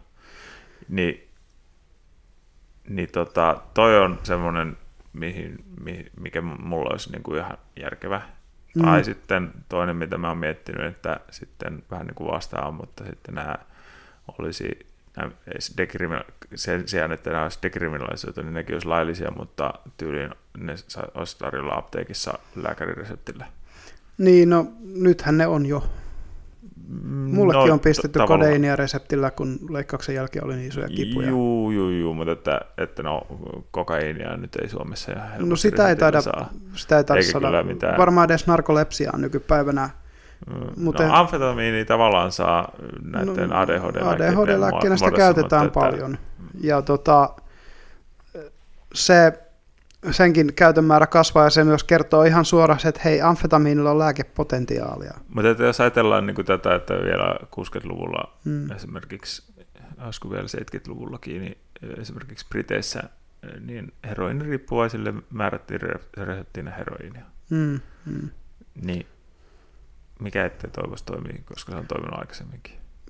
Periaatteessa joo. Käytännössä tietysti niin kuin voisi lähteä siitä, en tiedä tunteeko meidän kuulijat ibogainea.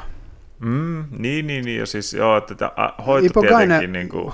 hoito, ainakin niille, jotka haluaa, että, että se niiden ongelma, hoidet, niiden ongelma mm. hoidetaan, niin tämmöinen terapia ja ibokaiini niin, tai, hoito. Tai, no, no, no, tässä on se kanssa, että kun se ei, mm. ei, ei heroinistakaan välttämättä tule ongelmaa. Mm. Että on tämä tämmöinen Dr. Carl Hart. Joo Oletko kuunnellut sitä podcastia, kun se on Joo, se on Roganin vieraana. Roganin vieraana. Ja Sehän hän puhui just crack-epidemiasta ja näistä ei, myös. Mutta, siis, mutta hän puhui myös siitä, kuinka hän, niin kun, tota, en nyt ole varoa kuinka usein, hmm. mutta tyyliin ehkä kerran viikossa tai hmm. jotain sitä luokkaa, niin se ottaa heroinia.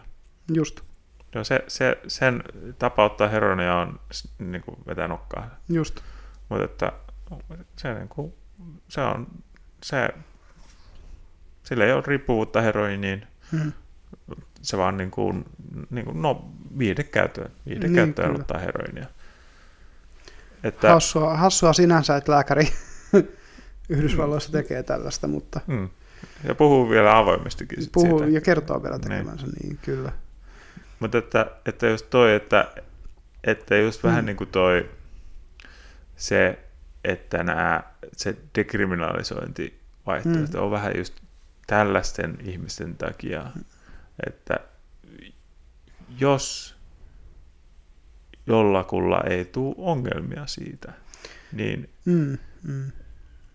Se on kuitenkin myös tietyllä tavalla vapauskysymys ja sen niin. oman, oman tajunnan niin. tilan lupa päättää vapaa-ajalla omasta tajunnan tilasta kysymys. Mm. Tietyllä tavalla kyllä. Ja että siis tämän me... voin sanoa, että tämmöisen tilaston on nähnyt Skotlannissa, missä tutkittiin ö, nimenomaan niin kuin heroinin käyttäjiä. Niin suurin osa on ongelmakäyttäjiä, mm. mutta 10 prosenttia kävi vakituissa työssä. Joo. Päivätyössä. Että, kun mä näen niin kuin siis sen, että just jonkun tuollaisen erittäin addiktoivan tai mm. helposti addiktoivan päihteen kanssa, niin, niin, niin tarvitaan, mä, mäkin olen tavallaan jep. suht varovainen jep. sen kanssa, että se, se, se niin kuin täys, tai, tai sanotaan niin kuin toi ihan vapaa saanti noissa, mm. niin mä en näe sitä niin kuin ihan parhaana vaihtoehtona. Ei se voi olla.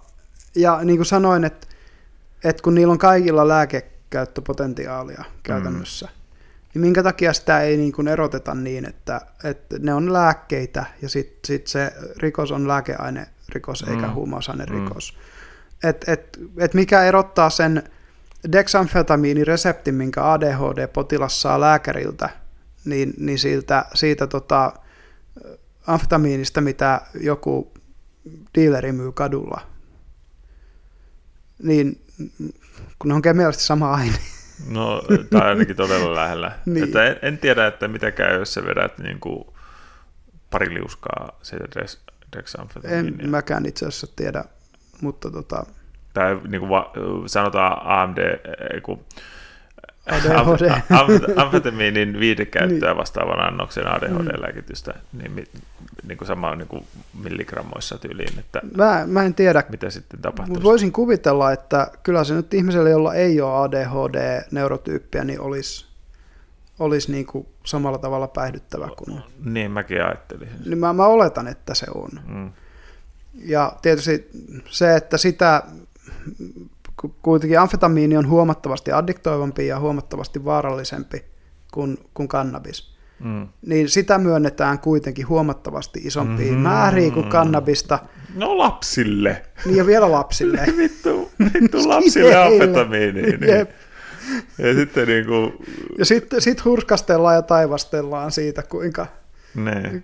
ku, kuinka piikitetään jo se ensimmäinen kannabispiikki. Ja tietysti tämä on jo niin, kuin niin läppä, että kaikki tietää, mm. että tämä on läppä. Mutta et siis mm. silti, että et onhan tämä ja, ja niinku, se, miten sanoisi, niinku, kaikki se suhtautuminen, mikä tähän on, on niin tunnepitoista ja ehdotonta. Et se on hirmu vaikea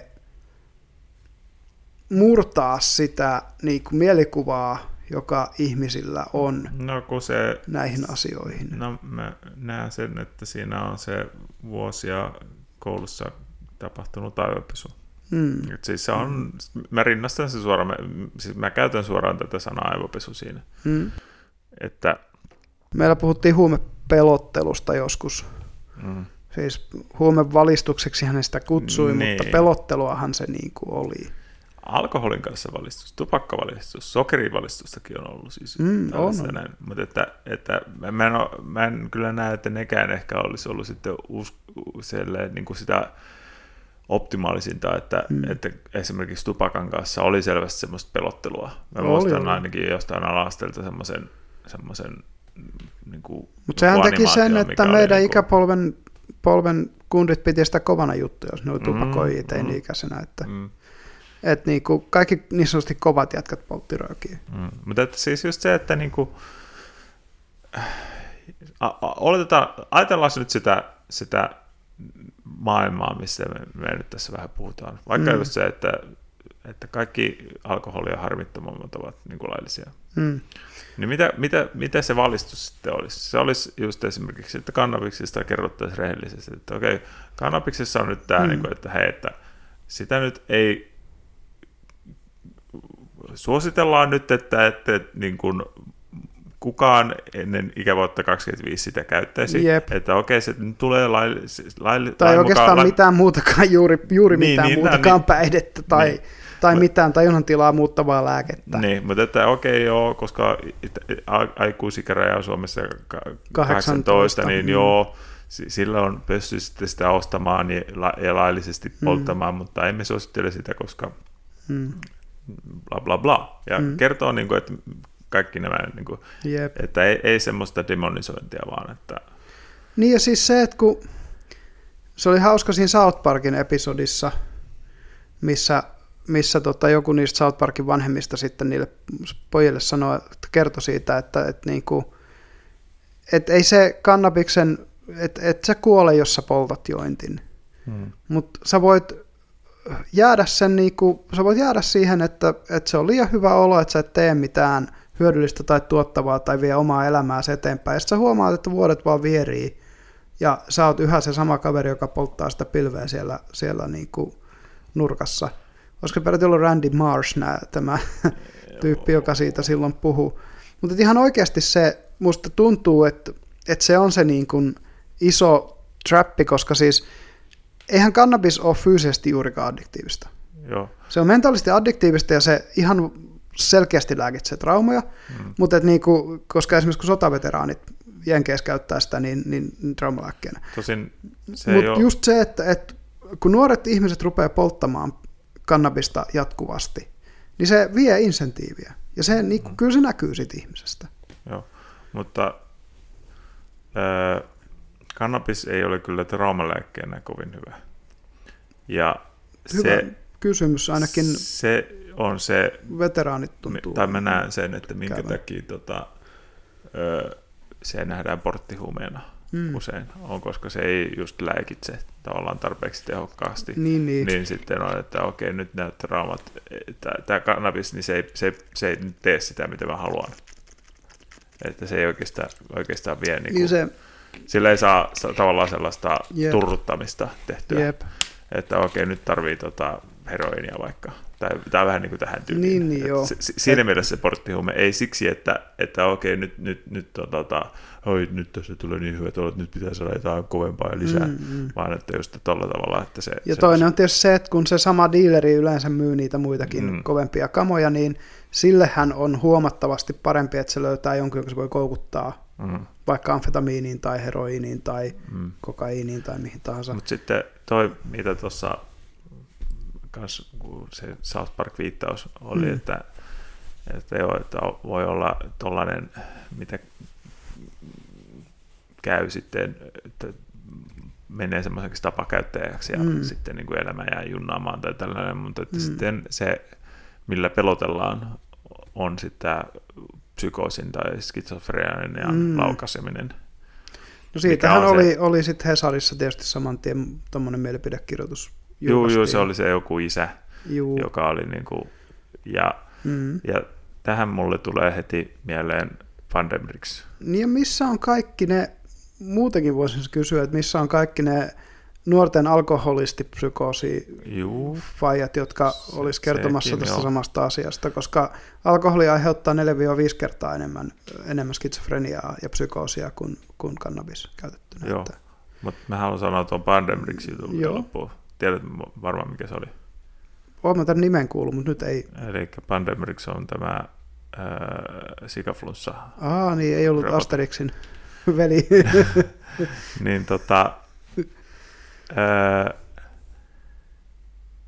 Oliko tämä, Kuinka- mikä aiheutti ku- niitä narkoleptioita? just, Ja, juu, ei aiheuttanut, vaan laukas. Laukas. Aa, Että kuinka moni halusi kiertää rokotteet Pandemrixin takia? niin aivan. Onhan näitä. On, On, näitä antivaksereita, on, on, on, on mutta että kuinka moni niin kuin oikeasti niin kuin olisi kiertämässä rokotteet sen takia, että Jep. rokotteilla on haitta. Voi olla tällainen haittavaikutus pienellä todennäköisyydellä. Mm. Tai, Ja, ja no Mm. okei, okay, siis, koska siis taas niin kuin siis tuossa noin, että tai kuin moni olisi se kieltämässä... skitsofrenia on, Mm. on käytännössä vääjäämätön. En tiedä. Mun käsittääkseni se on samalla tavalla kuin narkolepsia, että se laukaisee laivaasta. Niin se jossain vaiheessa ikää laukeaa sitten vääjäämättä, vai Niin. voiko sen elintavoilla estää? Mä, ep, Koska sen mä tiedän, että esimerkiksi kakkostyypin diabetesriskin voi estää elintavoilla. tai, tai tuosta pitäisi varmaan saada Tästä pitäisi saada jotain- varmaan pidempää tämmöistä niinku tutkimustietoa, joka ulottuu. Niin, tai saada joltain skitsofrenia-asiantuntijalta lausunto, Lausunto, tai jotain jep. tällaista näin. Mutta, Mutta että niin mun oletus olisi se, että, että jos se on geneettinen dispositio, on, niin se vaatii sen, että se ää, geeni aktivoituu tiettyyn asentoon, tai, Joo, tai tietty sehän oli- geeni, geenien niin kuin yhdistelmä aktivoituu tiettyyn olikohan asentoon. skitsofrenian perinnöllisyys luokkaa 80 prosenttia, 80 plus prosenttia. Okei, Jos jommalla kummalla vanhemmista on skitsofrenia, Mm. niin todennäköisesti että lapsella tulee laukea skitsofrenia on yli 80 prosenttia. joo joo.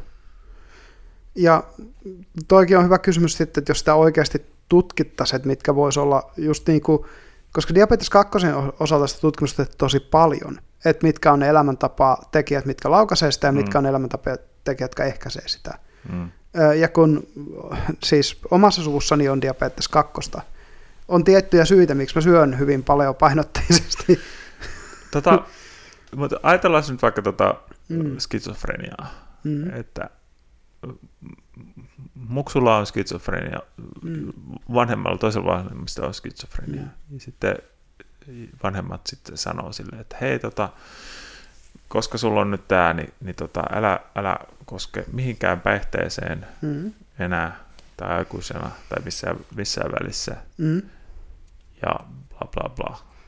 Niin veikkaan, ettei se hirveän monella toimisi tuollainenkaan valistus. Että ehkä jos se, se Fajen tai Mutsin skitsofrenia on riittävän, Jos se näkyy sille pelote, lapselle niin- nimenomaan silleen, niin, että että hei, mulle voi käydä noin. niin, niin ehkä sitten. Jep. Mutta että siltikin voi olla, että on ryhmäpainetta sun muuta, Mm. tai mikä vaan niin kuin teinien kapinaa, Jep. Minkä takia sitten päättyisikin ja sitten, no sitten Mm. mm. tiedä mitä taas käy. Niin kuin, että siis se, se just niin kuin, tai, Ja kun se no, sanotaan tekijähän toi- voi olla, siis kun ni- niitä on niin paljon erilaisia, mikä se voi olla. Niin, tai, tai, Ja sä et voi niitä kaikilta joka tapauksessa ihmistä suojata. Niin. Mm. Tai sitten vaikka tuo kakkostyypin diabetes juttu, Mm. että, että joo, että no, et, etpä muuten enää syö karkkia koskaan. Mm. Tai että jos sinulta, sun sanotaan- kaverit syö karkkia, niin. niin. ja, mutta, mutta sä, sä et nyt voi, koska, Koska- koska- kakkostyypin diabetes. Niin.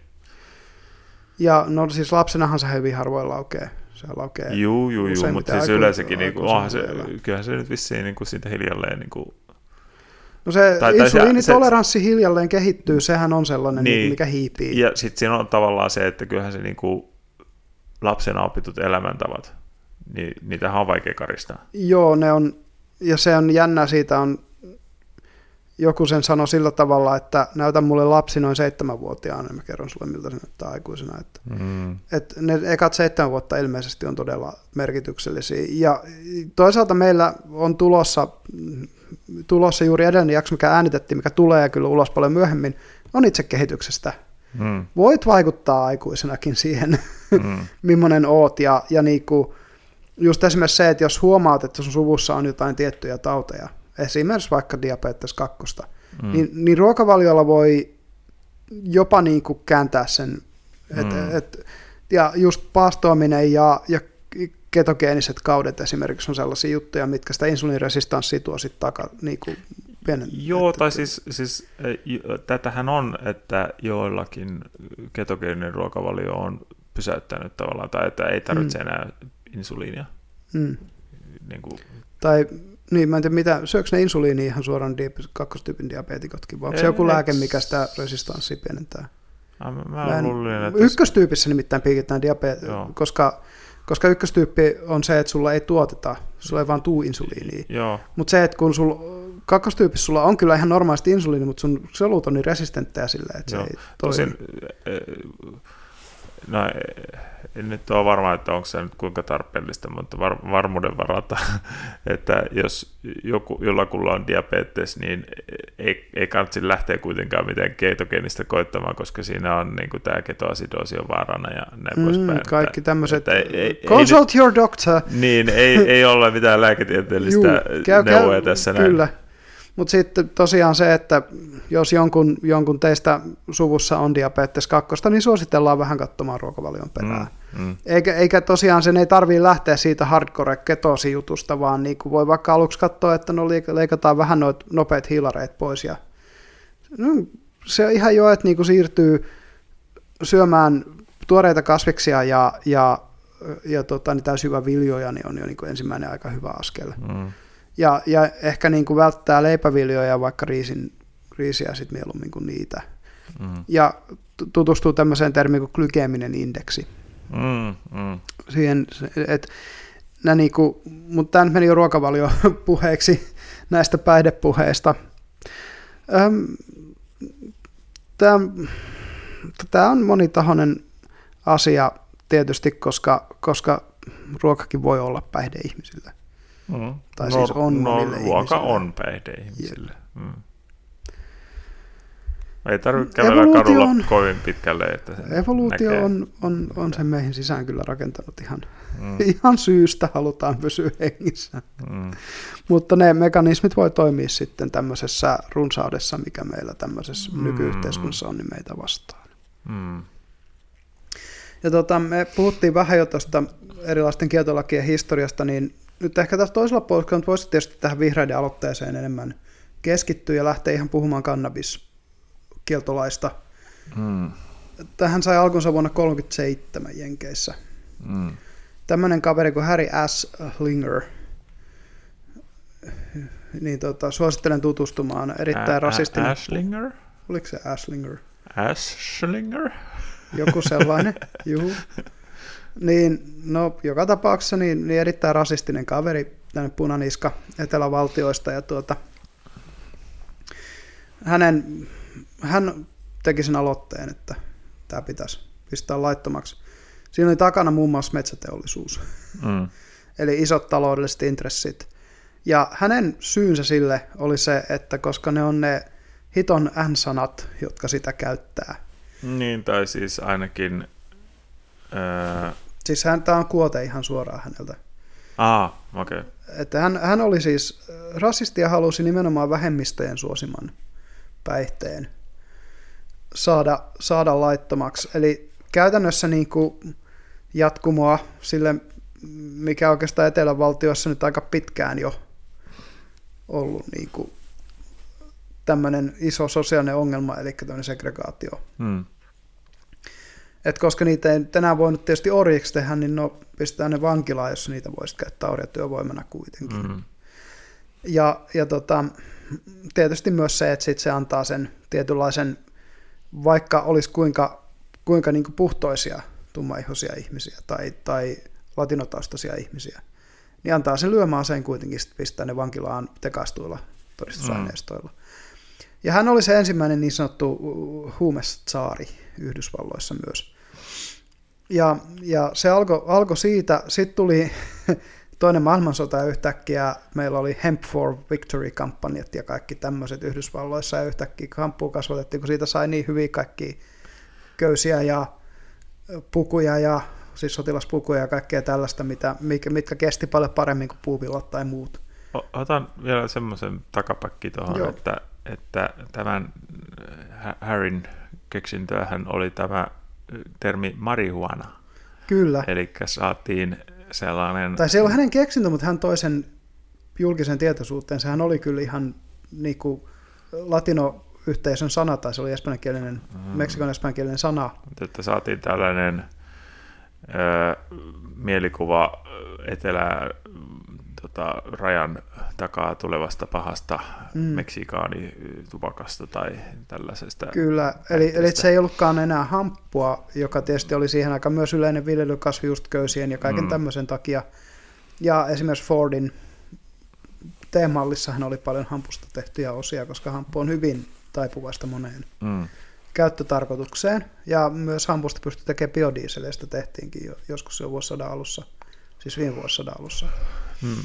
Ja tota, tosiaan niin, niin erottaakseen sen hampun ja, ja sitten taas tämän päihteen, niin tämä marihuana-termi sitten popularisoitiin. Mm. Ja sitten tuli nämä dope ja reefer, nämähän on tältä ajalta molemmat. Ja, ja niin kun Reefer Madness oli se semmoinen elokuva, mikä siitä tehtiin. Juuri, mm. juuri propaganda-elokuva. Propaganda-elokuva, jossa, jossa tosiaan Oletko nimen... koskaan katsonut sen? Mä oon joskus YouTubesta se vuosia sitten nähnyt, joo. Hmm. Sehän on YouTubessa kanssa nykyisin ilmoitteeksi katsottavana. En, ei, ei ole koskaan jaksanut katsoa. Joo, se, siinä nyt niin kuin ihmiset larppaa, larppaa nimenomaan kannabiksen polttamista ja sitten tulee niin sanotusti hulluksi. Hmm. Rupeaa tekemään kaikkia hulluja juttuja. Mutta se just, että, että se aiheuttaa hulluutta ja, ja tosiaan se, että sitä nämä sitten nämä vähemmistöt polttaa ja poltottaa viattomilla valkoisilla ja aiheuttaa hulluutta näihin valkoisiin naisiin, jotka sitä alkaa käyttäytymään esimerkiksi seksuaalisesti hyvin niin kuin avoimesti ja muuta. Mm. Nämä kaikki tällaiset syytökset, mitä siihen, siihen propagandassa siihen aikaan kuuluu.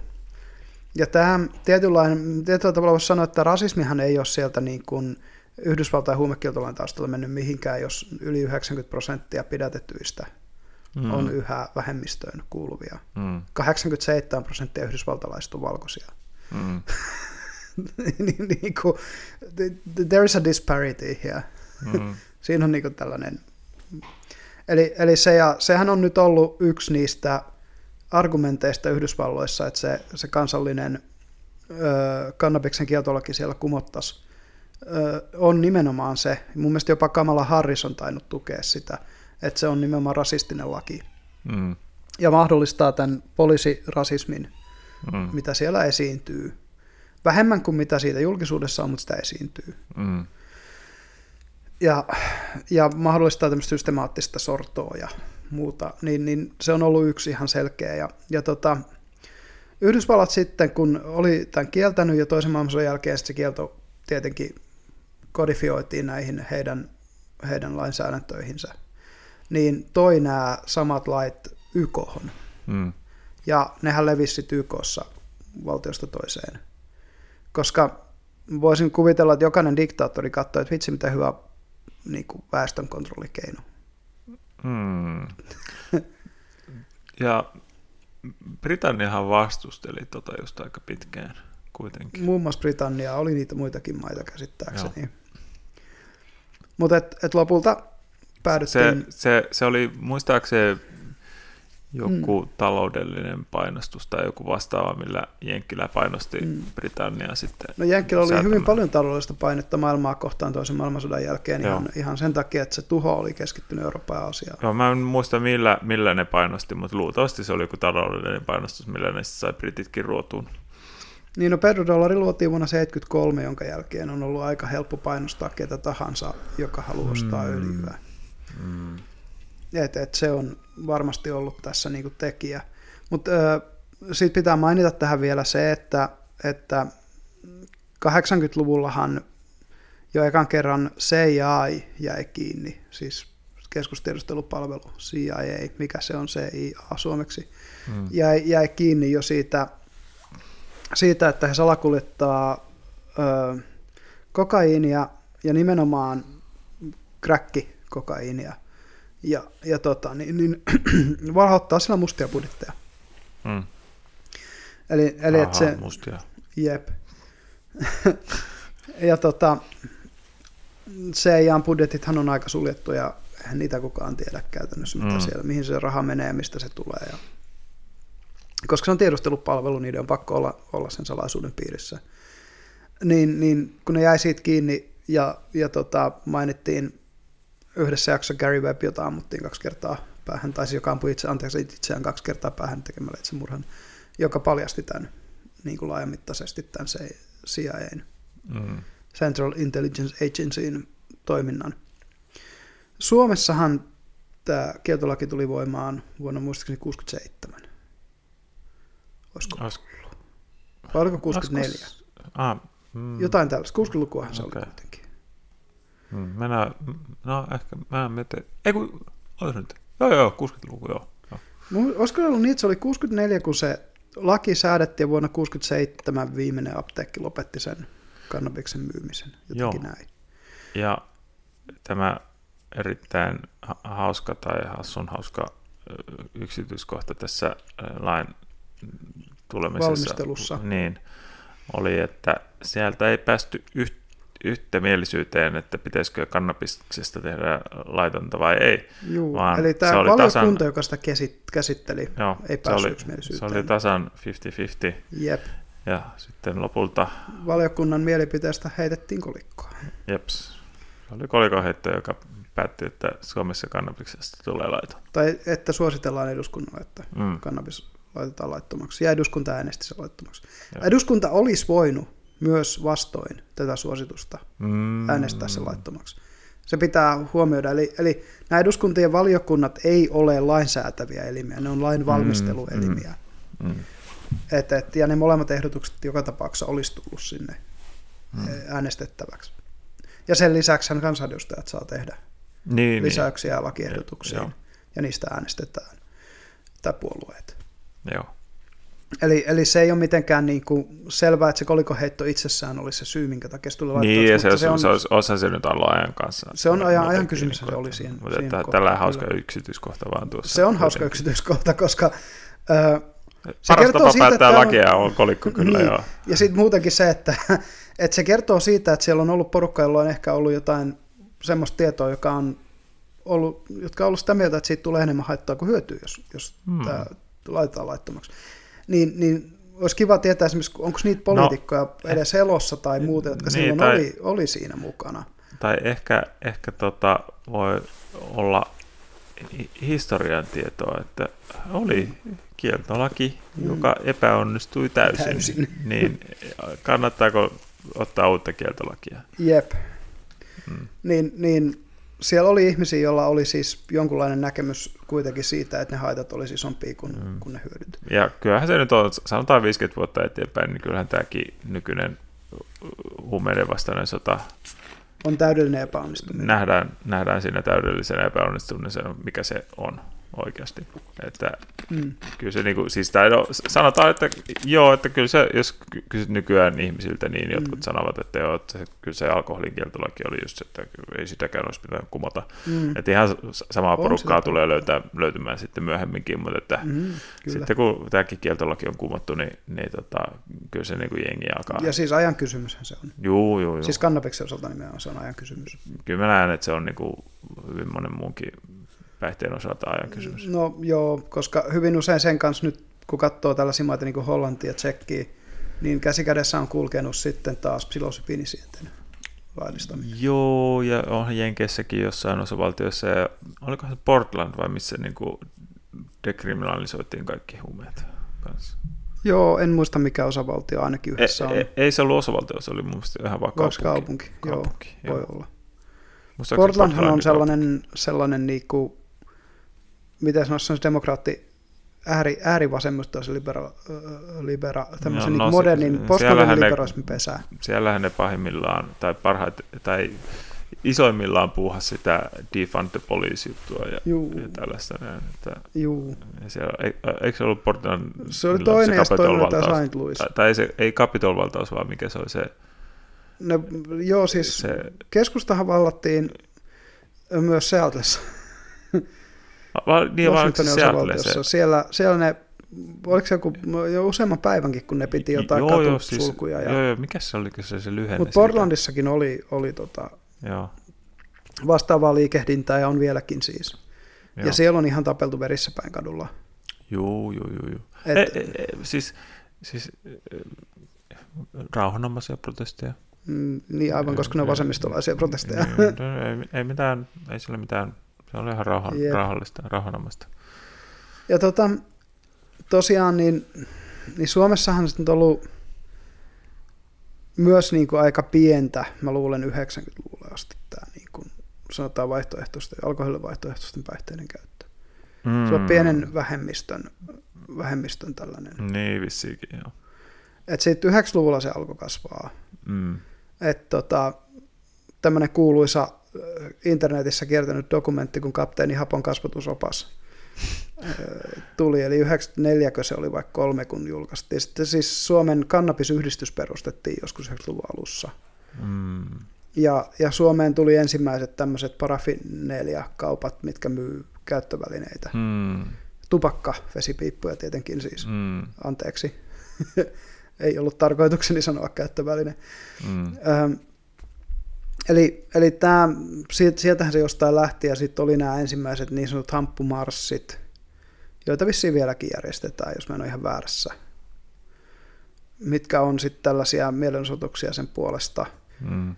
Öö, ensimmäinen iso poliittinen kohu, ja tässä, niin kuin, tässä vaiheessa, no en voi sanoa muuta kuin, että tuttavalle, niin siis olen kerran hänet tavannut ja, ja Irkissä hänen kanssa jutellut Markus Drakelle, että, että oli hieno sillan avaaja siihen aikaan, kun tähän menit, mutta siis vihreiden nuorten entinen puheenjohtaja, joka kärähti vaaliteltalla kannabiksen polttamisesta, josta nousi ensimmäinen iso, iso Oliko se just kohu. 2003 juttu? taisi olla just se. Ja, ja toivon, että Markuksella, tai se mitä on kuullut Markuksella on mennyt ihan hyvin, hän on ollut muun muassa FYEGin, eli Federation of Young European Greensin pääsihteerinä. Mm. Ja tuota, muuta, mutta et niinku, tietyllä tavalla rohkeudesta pitää nostaa hattoja. Ja nyt mä luulen, että Markuksella on sellainen olo, että kun katsoo tätä viimeisintä päätöstä, mikä vihreät on tehnyt, että Vindicated, se on niin, No, tai sitten kun oikeasti niin kun laki menee eteenpäin. niin no se on se toinen. Mm. Ja, ja tosiaan se kaksoistodellisuus, mikä tämän ympärillä on, niin, niin on melkoinen, koska katsoo sitä just, että kuinka paljon, ihan siis kun käyt perjantai-iltana kävelyllä Helsingissä, mm. se todellakin tuoksuu. Mm. Viikoittain itse haistan kannabiksen jossain Juu, päin Helsinkiä, no, kun ei- kävelen ei paljon, oikein- kun en omista autoja ja joo, joo, joo, joo, joo, en mä tiedä, siis tota, viime viikolla, kun tota, tulin tännekin, vai, vai milloin Mm. Tulikaan yksi päivä, niin sitten vaan ihan siinä joku kaveri Jos- käveli ohi ja poltti. Juu, Niin kuin, ja, että- ja haju ei ollut tupakan haju. Niin. Jep. Mm. se on hyvin tunnistava sen pistävä imelä tuoksu mm. kyllä, kyllä, että tota, ja Kun se oppii keikoilla, tunnistamaan, niin sit se, festareilla, mm. siis se, se on ihan sellainen niin kuin normi, Mm. että mm. et siellä on niitä porukoita, jotka, jotka sitä polttelee. Mm. Ah, ja tämä kaikkein, voisi ehkä sanoa jännin fakta on, että kannabiksen polttaminen on yleistä myös poliisien keskuudessa. Aivan. Ja sitten yhtä aikaa poliisi päällystön Mm. virallinen linja on hyvin kielteinen. No kun oliko se nyt jossain, niin kuin, että oliko se jossain poliisilaissa vai missä on että poliisi ei saa antaa myönteisiä lausuntoja? No se taitaa olla jossain sisäministeriön ohjesäännössä, että niillä ei ole lupa antaa myönteisiä, huumemyönteisiä, niin sanottuja huumemyönteisiä lausuntoja. Niin, eli niitä on aina jokaiseen niin kuin tämmöiseen lausuntoon on Jep. pakko niin kuin, niin kuin keksiä jotain. Ja Tähän pitää sanoa, että kun viitataan poliisiin asiantuntijana tässä aiheessa, mä sanoisin, että poliisi ei ole asiantuntija päihdeasioissa. Poliisi on asiantuntija kieltolain aiheuttamissa ongelmissa, koska poliisi tapaa nimenomaan kieltolakikontekstissa näitä ongelmatapauksia. Ei, niillä ei ole vertailupohjaa siihen, mitä se voisi olla joko laillistettuna tai dekriminalisoituna. Et, et sen takia en pitäisi poliisia tässä keskustelunnassa esimerkiksi THL tai A-klinikkasäätiön tai, tai akatemian veroisena Mm, tää- tää- keskustelijana. tää Kyllä siinä on siis si- siinä mielessä, mitä niin kuin, jos ajattelee niin kuin se, mikä on joissain poliisin lausunnoissa niin kuin Mm. järkevää, on, että, että kyllähän niin kuin ne poliisit näkee sitten näitä, äh, nyt siirrytään- siirrytään kannabiksesta Mm. niin kuin vahvempiin huumeisiin, Niin. eli vaikka heroini on- ongelmaisia. tai amfetamiiniongelmaisia. Niin, että Jep. kun ne näkee niin kuin sitä, sitä varjopuolta niissä sitten. Juu. Mutta niin, huomaa, että monet niistä ongelmista, mitkä siellä on aiheutunut, johtuu kieltolaista. Joo, Sen takia mä sanoin, että ne on kieltolain aiheuttamia haittojen Joo, mutta tavallaan koska ne niin- näkee sen kieltolain Juu. niin kuin mutta että kuitenkin niin kuin tavallaan poliisi, poliisi tota, Mm. Ö, lain valvontaelimenä, Mm. niin tietenkin niin kuin näkee sitten, niin kuin sitten sitä sieltä suunnasta. No näistä, jos nyt lyhyt tällainen polku tänne kovimpiin, kovempiin huumeisiin sallitaan, niin, niin tosiaan siitä oli hyvä feature-juttu, mun oli Hesarissa tai, tai Suomen Kuvalehdessä, missä ne oli sosiaalityöntekijöiden, jotka, jotka niin kuin ihan erikseen käy jututtamassa näitä ihmisiä, jotka on näihin niin just amfetamiiniin ja, ja heroiniin ja subuteksiin ja tällaisiin koukussa. Ja tarjoaa niille niitä neuloja ja, ja, ja ruiskuja ja muuta ja pyörittää niitä ohjelmia, niin niitä Mm. seurattiin niiden työiltaa tai työyötä. Ja siis rankka työ, sen, mm. se niin kuin Mm. on ihan selvä. Ja monet niistä sitten, jotka siellä sitten nimimerkillä kommentoi näistä käyttäjistä, niin monet niistä, niistä niin kuin kuuli niistä kommenteista just sen, että ne on vähän niin kuin kokee joutuneensa yhteiskunnan ulkopuolelle ja syrjityksi just sen takia, että heillä on tämmöinen stigma, mikä tulee Mm. siitä, että nämä on, nämä on mutta mut pysytään tässä, nyt kun, nyt kun vihreät on avannut pelin nimenomaan tämän Mm. todellakin yleisimmin käytetyn niin kuin vaihtoehtoisen päihteen, Mm. et en tiedä sitä lääkkeiden väär- väärinkäytössä se voi olla yleisempää, mutta, mutta jos jätetään se nyt pois, koska se ei ole periaatteessa huumausainelainsäädännön piirissä, vaan se on lääkeainelainsäädännön piirissä, Mm. niin huumausainelainsäädännön piirissä olevista aineista, tai, tai kun nämäkin pitää jakaa päihteet, että voisi sanoa, että on niin tiettyjä päätyyppejä, että opiaatit on just yksi, ja sitten on piristeet. No tämä kahvi, mitä join tuossa ekalla puoliskolla, kuuluisi Tai niihin. upper downer. Niin, ja Vähän sitten, niin sitten, kar- sitten on psykedeelit, Mm. ja, mm. ja kannabis on tavallaan omana ja tupakka on tavallaan omanaan, koska tupakka on vähän niin kuin molempia rauhoittava ja piristävä, ja, tai että nikotiini. Mutta et, et tosiaan, niin, niin kun pysytään tässä kannabispelin avauksessa, että okei, yksi mitä mä oon sitten ruvennut miettimään, että no mitä se olisi, jos se sitten Suomessa nyt reguloitaisiin alkoholin tapaan. Mm. No tietysti Redditin vääräleuvothan saman tien sanoi, että Suomeen perustetaan narko, Mm. eli Alkon vastine, vastine sitten, ja, ja varmaan sitten myöskin tällaisia, mitä niin koffeesoppeja, sehän on esimerkiksi Hollannissa, että koffeesopit, mä oon siis asunut Hollannissa, niin voin sanoa tämän siitä kokemuksesta, että koffeesopithan ei saa myydä alkoholia, Mm. että ne saa myydä ainoastaan, ainoastaan kannabista. Ne saa myös myydä sitten niin kuin esimerkiksi ruokatuotteita ja virvoitusjuomia ja kahvia ja tämmöistä, mutta ne ei saa myydä nimenomaan alkoholipitoisia. Mm. Et, et nämä pidetään siellä erillään ja mä luulen, että Suomessa olisi ihan sama juttu. Niin, se voisi olla ehkä järkevintä sitten. Musta se olisi ihan ehdottomasti järkevintä. On Ja- siis tietenkin se, koska, Mm. tai no, no siis sinänsä nyt ei olisi, tai, mm, tai kun mä näen ehkä ainakin alkuun, Mm. että just niin kuin ajatellaan vaikka kannabista, niin no mun mielestä se vissi toimii niin Kanadassakin, että Mm. se ei ole silleen, että sä menet niin kuin hyllylle Mm. ja, ja tota, otat ja menet tiskille, Mm. vaan että se on samaan tyyliin kuin vissiin Suomessakin oli jossain vaiheessa alko- alkoholin jossain kanssa, vaiheessa että se on se tiski, ja sen tiskin takana on ihmiset ja siellä on ne kaikki pullot. Jep, Ja sä sitten kerrot, mitä sä haluat, ja- ja, ja keskustelet kenties, että mitä sä suosittelisit niin kuin tällä Niin, ja näin. kyllä. Niin, kuin, niin, niin sama homma sitten, että okei, nyt, nyt, nyt mä kaipaisin tota vaikka vähän Stressiä rento- lievittävää stressiä juttua, lievittävää ja semmoista, semmoista vaikka Chilli-elokuva-ilta tulossa, mitä sä suosittelet? Niin, vaikka joku tällainen. Jotain Vähän niin kuin sam- samalla tavalla, jos ajattelee, että Mm. nykyään meidät kysyy niin kuin viinisuositusta. Niin, että, kyllä. mutta että sen sijaan, että se, se, se pullo itse otettavissa sinne, niin sitten olisi niin kuin siellä hyllyllä. Ja, sit Ja ehkä tuo että, näpistelypotentiaali tekee sen, että ihmisten ei ehkä annettaisi niitä, niitä Niin. niin. jostain hyllystä ottaa, koska se, se sitten, että, että niin kuin, se kuitenkin sitä myytäisi grammoittain. niin, ja niin sitten siinä voisi olla tätä keskustelua, että okei, no ootko käyttänyt ennen, Mm, ja tota, että no okei, no sä, sä nyt näytät, että sä painat niin kuin 80 kiloa, mm, että sun, sun kokoiselle niin on hyvä aloittaa tällaisesta määrästä ja tämä, Mm. tämä varmaan niin kuin olisi sille, ja tämä just, että Onhan niin meillä iso tällaista- määrä alkoholivalistusta, niin kyllä meillä nyt vastaavaa valistusta voisi olla hyvin sitten kannabikselle. Et Mm. tota, jos meitä alkoo, mihin tahansa alkoo, niin siellä on, sieltä löytyy niitä lehtisiä mm. vastuullisesta käytöstä ja muuta. Mm. Ja tosiaan, niin, niin enemmän se muistuttaisi, ei nyt ihan tupakkakauppaa, mutta lähempänä sitä kuin, kuin alkoholikauppaa noin niin kuin käytäntönä just, että et eihän et sä tupakka-askiakaan me poimii hyllystä, vaan sä pyydät sen myyjältä. Mm. Se on, se on mielenkiintoista nähdä, mi- mitenköhän se nykyään sitten Kanadassa toimii. Kun siinä oli kaiken maailman hässäkkää Mm. siinä alkuun, mutta nythän se on ollut jo useamman vuoden. No Kanadassa on silleen, että, siis mä luin tästä, Mm. että ne on kivijalkakauppa ja ne on hiton säädeltyjä, niitä, niitä on vaikea saada niitä lupia, ja itse asiassa Kanadassa on vieläkin tälläkin hetkellä mustat markkinat, sen takia, että ei ole tarpeeksi tarjontaa. Mm. Ihmiset haluaisi ostaa laillisesti, mutta yksinkertaisesti niitä kauppa ei ole tarpeeksi. Joo. Ja sitten vissi valikoimakaan ei ole ihan...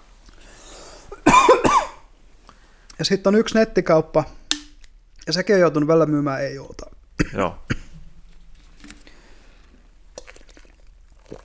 Mutta että siis niinku just se, että, että jos sinne menisi tyyliin tälleen Mm. näin, että okei, että joo, mä kaipaisin tällaiseen näin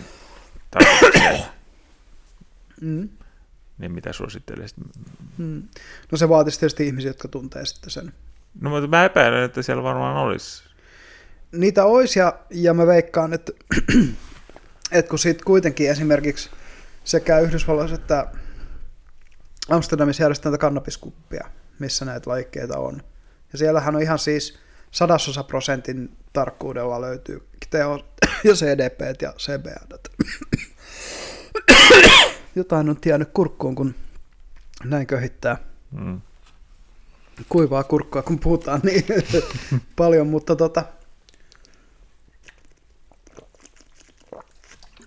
hörppy vissyä tähän väliin auttaa. Joo, eli tosiaan niin, niin luulisin, että niitä ihmisiä sitten kyllä pystyttäisiin löytämään. No siis sehän on yleensäkin, jos sä ajattelet niin kuin Mm. mm. kauppaa, niin kyllähän mm. sä haluat ammattitaitoisia myyjiä. No luonnollisesti. Niin. Että, no esimerkiksi, just kun sä menet alkoon, niin ei siellä yksikään myyjä ole, että Mm. öö, no, joo, en mä näistä konjakeista ot- mitään ota nyt, tiedä. o, niin, että, tai että Tuossa menet- tuossa on hieno menet- etiketti, ota toi. niin, niin menet kysyä punkkuun vaikka lihan kanssa, että no, Mm. ei meillä ole kyllä mitään hajua, mutta ota nyt vaikka joku punkku. Mm. Kyllä. Että kyllä sieltä tulee niinku se, että, niinku, että, että ainakin jonkinnäköinen suositus ja että Aina. sä saat hintaluokan ja tälleen näin. Että, Kyllä, kyllä. Ja tota, tosiaan niin, niin, niin, kun näistäkin, ja just toi laatuhan on yksi, että siis se, että, että ihmiset ostaa sitä katukaupasta. Mm. No yksi on se, että siellä kysy papereita, tietenkään. Mm. Mutta toinen on se, että ethän sä tiedä, mitä sä sieltä saat. Mm. Ei sulla mitään hajukaan käytännössä, tai siis kun ne on myyjän markkinat käytännössä aina. Mm. Niin, niin se, että se tuotanto olisi valvottua, se olisi tasasta.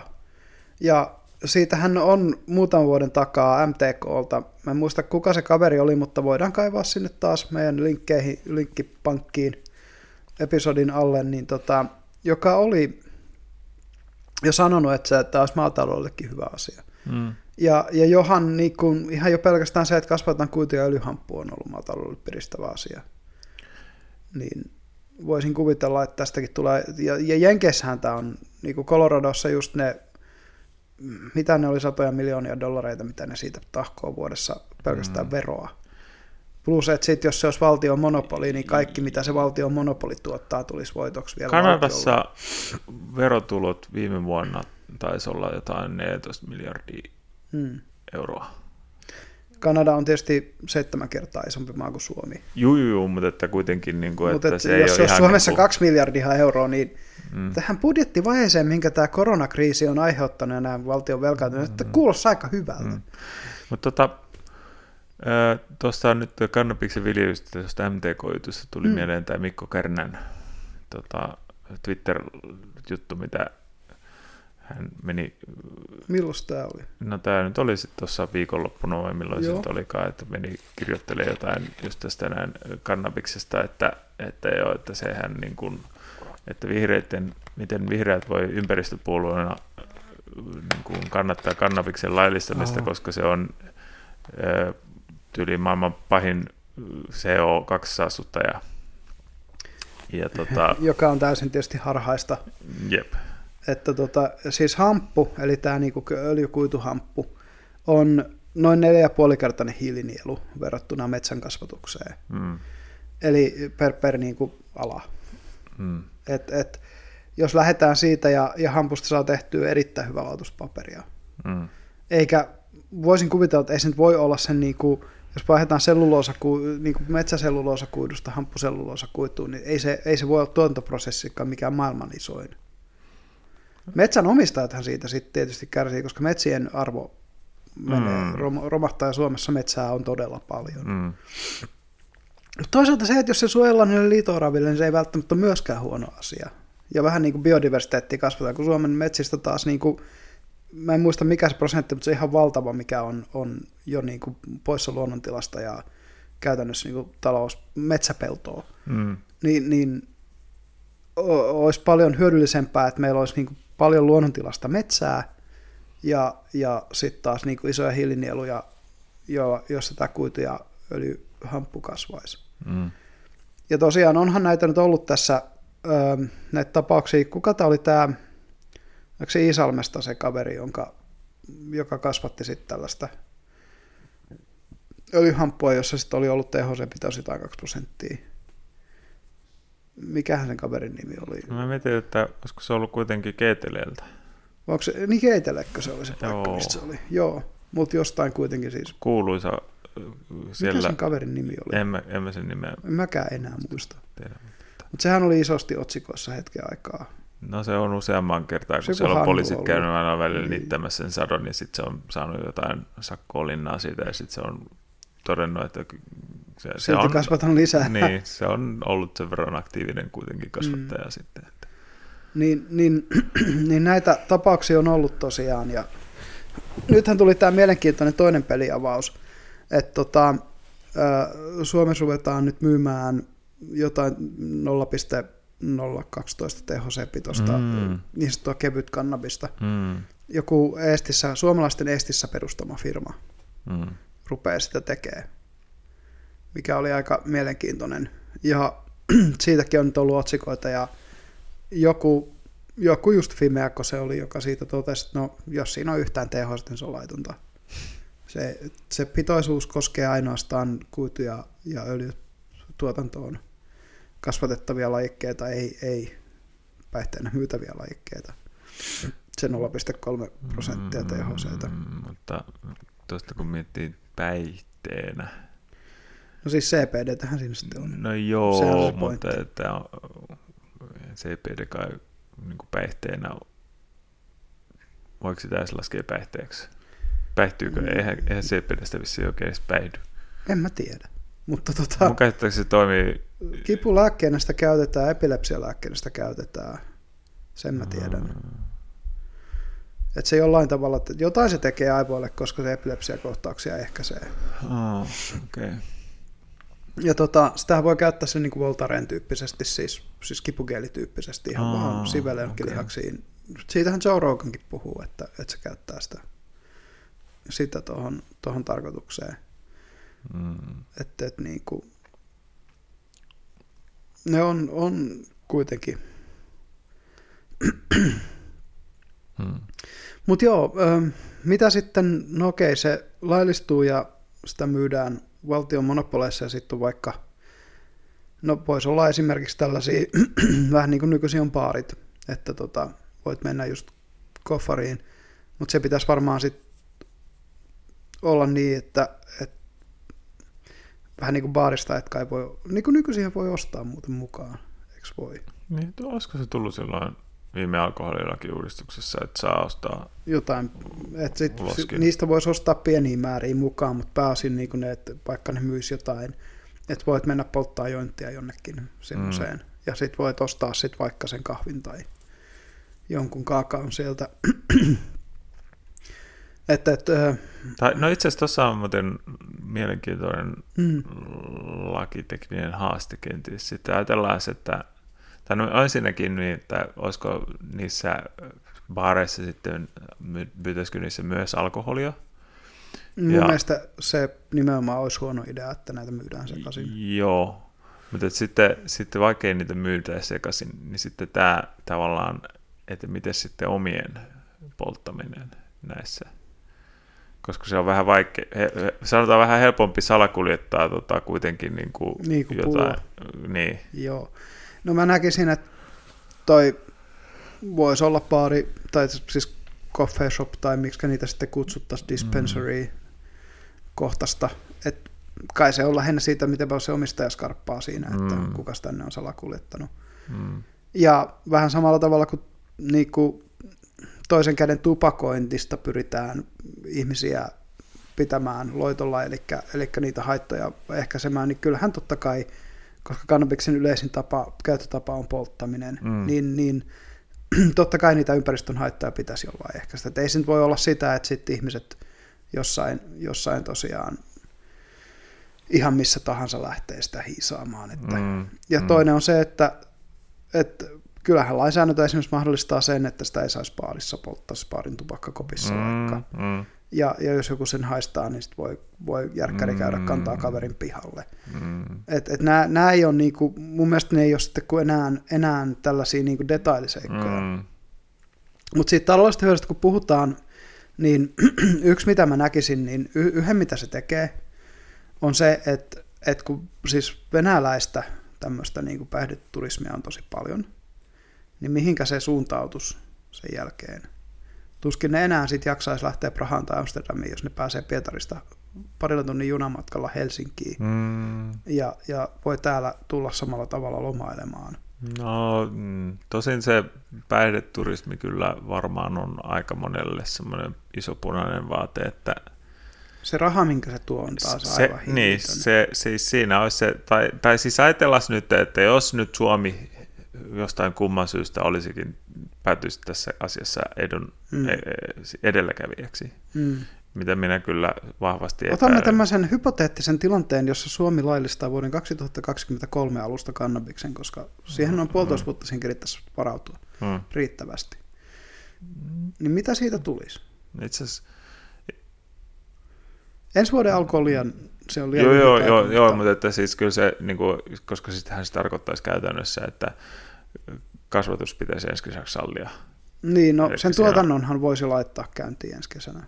Joo, mutta että se on niin kuin aika, aika monen, Ja niin kuin, mm, tietysti nämä maahantuontibyrokratiat ja muut, siis todennäköisesti se menisi siihen, että maissa, jossa se on lai- laillista tuottaa niin kuin Hollannissa, niin kuin Kanadassa, ja muutamassa muussa Niin, voisi tuoda sitten. Niin sitä todennäköisesti tuotaisiin näistä maista. Joo, näin alkuun. Niin. Mutta tota, okei, sitten, sitten kun tota, jos tämä nyt sitten saataisiin käyntiin, niin siinä Mm. nyt sitten, että okei, olisi toi, yksi olisi tuo turismijuttu. Mm. Että joo, että tänne niin kuin, esimerkiksi vaikka Virostakin sitten, Mm. niin kuin, ja Ruotsista voisi tulla, niin kuin, Mm. että nyt pelkkiä venäläisiä niin kuin, riehumaan. Mutta se just, että se on hauskaa, ruotsalaiset tulisi tuomaan tänne nuuska ja veis mukanaan täältä sitten kannabista.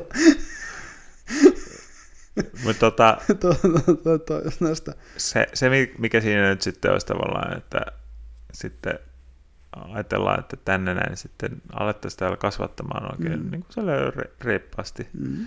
niin, niin sehän tar- tarkoittaisi sitä, että, sitten, että sitten siinä, sitä mukaan, kun jossain muissa maissa kenties aletaan laillistamaan, Mm. niin tämä Suomihan voisi toimia viejänä. Myös Siis, siis vähän niin kuin ajatellaan nyt tuosta, no, mitä puhuttiinkin, että tänne voitaisiin tuoda sitten niin kuin alkuun. alkuun, niin että siihen, mm. Mm. siihen ajatellen, että sitten kun näissä muissa niin kuin Mm. aletaan laillistaa, niin Suomi toimisi viejänä sitten siinä Mm. vaiheessa, että se saisi niin kuin sitä viennistäkin sitten niitä tuloja. Mm. Ja jos Ja Suomi sehän, nyt, niin, sehän voisi jatkua toisaalta pitkäänkin. Siis varmaan, Kyllä. että Suomi voisi olla nettoviejä sitten, Mm. niin kuin, kun koko EU:ssa on la- laillistettu. jep. Tämä voisi olla hyvin mahdollista. Ja kun niitä lajikkeita jalostetaan, mm. Niin todennäköisesti tännekin muodostuu oma jalostusbisnes. Mm. Se avaa ihan uusia markkinoita heti. Mm. Et ei, siis se on ihan selkeä, että eihän, eihän se ole niinku, Mm. öö, ja se, Se olla- se nähden kuinka paljon ihmiset nyt sitä kasvattaa, kun se on laiton. Täällä, poliisihan arvioi, että täällä on joku 20 000 kotikasvattajaa. Okei. Okay. Niin, Mutta- niin kuinka moni sitä sitten kasvattaisi ja jalostaisi, jos se olisi laillista? Mutta ajatellaan nyt Mm. tätä mielikuvamainontaa. Laadukasta, Mm, pohjoista kukkaa. mm, vähän niin kuin Lapin kulta. Finnish, Finnish design. Kyllä. Suomalaista laatudesignia. Ja nimenomaan maassa, jossa, jossa niinku elintar- jonka elintarvikehygienia on niin hyvässä ma- Mm. maineessa, että venäläiset haluaa tulla tänne ostaa jär- Mm. järjettömiin määriin elintarvikkeita. Mm. Niin, niin siinä me, meidän tietysti laadunvalvonta tässäkin olisi totta kai Mm. aivan varmasti erittäin hyvässä maineessa. Suomen puhtaista vesistä ja Mm. puhtaassa ilmassa Maa- kasvatettua kukkaa ilman, ilman saasteita, ilman, Mm, öö, mitäs nämä onkaan, niin kuin näitä, jotain kemiallisia lannoitteita. Jep. niin kyllä, ja toi, toi on ihan oikeasti sellainen niin kuin, ja myös jos ollaan edelläkävijöitä, niin me saadaan jollain tavalla itse määrittää ne rajat, että ne ei ole semmoisia, että, että sitten jossain vaiheessa tulee EU-direktiivi, joka määrittää sen meille meidän puolesta. No, Vai me voidaan mut- perustaa tää no, valtion Mutta nyt pala- ja- palataanpa tästä näin, tästä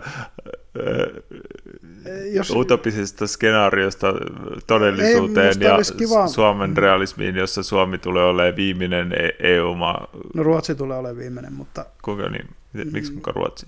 no koska siellä on paljon tiukempi lainsäädäntö näissä asioissa vielä tälläkin hetkellä. Ah, jaa. kuin Suomessa. Ja niillä on se, Ek- se siellähän esimerkiksi, siis Ruotsissa esimerkiksi vain 7 prosenttia ihmistä tupakoi. Se on ihan totaalinen terveys, terveys niin kuin. Ja ky- kyllä mä silti Linjaus. vakuuttunut, että Suomi tulee olemaan viimeinen. Mä itse itse on toiveikkaampi, sanotaan se näin. Joo, Mutta et just tämä, että... Et, Et sit se on just se EU-direktiivi Tällä, sitten- tällä ajatusleikillä oli tarkoitus miettiä, että mitkä ne olisi ne, miten, ne, miten se sitten järjestettäisiin. Okei, siis saataisiin kotimainen tuotanto lopulta käyntiin. Mm. Ja meillä olisi selkeät tuotantoketjut, jotka ovat selkeästi valvottuja, jossa se menisi selkeästi niin kuin lisensoituihin ja valvottuihin niin kuin instituutioihin, missä sitä myydään. Mm. Joista ehkä isoin olisi just se valtion monopoli, joka toimisi vähän Mm. alkon tavalla. Mutta siis samalla tavalla kuin baarit, niin meillä voisi mun mielestä ihan hyvin olla. Mm. Totta kai se luvan saaminen olisi, olisi tiukkaa ja niin terveysvalvonta ihan samalla tavalla kuin on, on baarien ja Mm. kaikki hygieniavalvonnat ja kaikki tämä, niin, niin kun meillä on ne järjestelmät valmiina. Ah, niissä myytäisi varmaan isoja kasoja sipsejä. Voin kuvitella, että et, et sipsiä ja suklaa ja Se, se, on se, se, on se sitten kun teet sen, sen coffee shop konditorian, niin tuota, niin.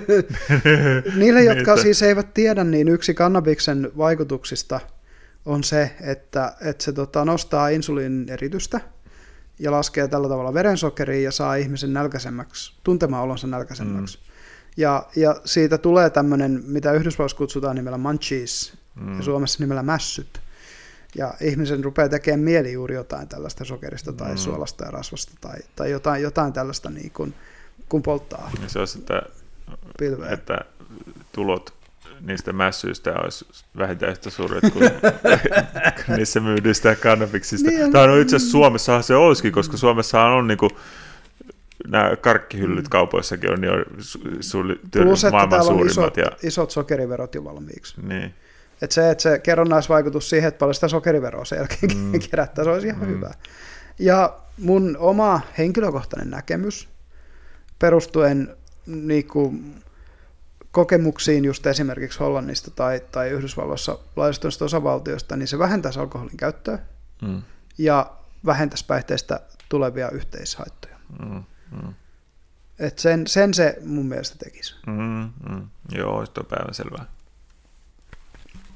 Siis yleensäkin siis, siis niin tämä, tämä väkivaltainen käyttäytyminen kannabispäissään, niin siis se on... Kohtuullisen mahdoton ajatus. No ei nyt välttämättä mahdoton ajatus, mutta onkohan se, onkohan se just, että niinku tyyliin ei... Tai no okei, okay. no, no yksi on tämä, että kukaan mm. hän ei ole koskaan itse asiassa kuollut kannabiksen polttamisesta. Niin siis ei ole suoranaisesti kuollut niin. myrkytykseen. Joo. Ihmisiä on kyllä telonnut itsensä esimerkiksi hengiltä, juu, kun ne juu. on ollut liian pilvessä ja tehneet jotain tyhmää. Joo, mutta että vertaan alkoholia, alkoholia mm. kuolee niin kuin vuosittain Suomessakin. Ihan niin siis suora, suoraan kuolee. Suoraan ja myös tietysti kymmeniä. niihin kännitoilailuihin kuolee myös ihmisiä. Joo. Ihmisiä hukkuu sitten... muun muassa joka juhannus, ja tästä, tästähän ja. meillä on tämä todella hilpeä juhannusarvonta joka Joo. vuosi. Mutta sitten, sitten niin kuin humala, se tappelut, mm. tappelut sun muut. Et sitten ottanut sinappia. Mm. Tämähän niin, on tota... siis kotiteollisuuden video, musiikkivideosta. Mutta että, että näitä tällaisia niin kuin, kannabispäissään mm. tappelujuttuja, niin niitä ei, niitä ei vaan, ei sitä, ei sitä niin missään, sitä ei mun käsittääkseni vaan tapahdu. Bill Hicksillä on siitä hyvä komediapätkä tällä komikolla. että se just sanoo, että sen mielestä kannabiksen ei pitäisi olla laillista, vaan sen pitäisi olla pakollista. Hmm. Sitten kun sulla on se joku äh, tosiaan ääliö siellä jossain liikenneruuhkassa, joka vetää sen, että on niin tärkeää, että, että, että kaikki pois tieltä, niin sitten sille mennään ja annetaan jointti käteen, polta toi. Hmm. Sitten se on silleen, oi sori, mä otin elämän liian vakavasti hetken aikaa, mä oon pahoillani. Hmm. Tämänkin pätkän mä voin, voin sinne kommentteihin mm. laittaa. Hiksillä on muutenkin hyviä, hyviä niin juttuja tästä, mm. tästä hommasta. Että tota, ja koomikolla yleensä siis... Mutta siis itse asiassa kun ajattelee tätä näin, että mm. kuinka niinku just, että alkoholin just se, mitä sanoin, että viinien, viinien kauppa, että ei voisi koskaan toimia Suomessa. Mm. Ja tämä niin kuin tällainen näin. Ja sitten perustellaan just sillä alkoholin ongelmakäytöllä Suomessa, mm. että se on mm. niin, niin tota, isoa. Mm. Niin kun ihan varmasti siitä osa kuitenkin korvautuisi sitten tuolla kannabiksella. Niin. Ja, ja se muuttuisi ongelmakäytöstä ei-ongelmalliseksi. No voisi se olla silti... Osa voisi olla ongelmakäyttöä. Joo, ja... mutta että, että, että se, se mikä, mm. mikä siinä sitten luultavasti vähentyisi, mm. olisi toi, toi niinku, häiriö tai, tai väkivaltainen juu, niin häiriökäyttäytyminen. Kyllä, ehdottomasti. Niin, mä veikkaan, että se niin kuin... Että olisiko se parempi, että se pariskunta ryyppää tappele, vai että ne polttaa sit kannabista ja istuu sohvalla katsomaan suuntodokkareita. Niin. niin kuin, se on, niin, on tai hyvä sitten, kysymys. että kaikki on niin kuin silleen, No, mm. Mulla on vitunmoiset mässyt, mä haluan saada mm. makkaraa perunat. Mm. No, no, no niin. No. Sais, saisiko sinulta vähän ottaa kanssa pari? Joo, just. Ja just tää, tota, se on, mutta se on niinku ihan selkeä, että et, kelle tahansa ihmiselle, jolle näitä niinku molempia ryhmiä, eli, eli niinku ryppäjiä ja, ja pilvenpolttajia on tullut vastaan, Niin kyllä, kyllä niin kuin jokainen meistä voi anekdotaalisesti omasta elämästään, sit, joka niitä on kohdannut, niin, niin katsoo, että kumpi, kumpi seura on rauhallisempi ja kumpi seura on vähemmän arvaa, mm. tai niin kuin enemmän arvaamaton ja muuta. Kyllähän se aina melkein sen, sen niin kuin, että et humalassa tosiaan, ja, ja miettii, että mitä kaikkea tyhmää ihmiset vaikka niin kuin se, me olemme molemmat olleet Lappeenrannassa tekkareina, että mitä kaikkea tyhmää me on nähty ihmisten tekevän humalassa. Mm. Mä en ole kyllä... It's many, many things. Mä en ole kyllä tietääkseni oikein nähnyt mitään tämmöistä pössyttelijäporukkaa.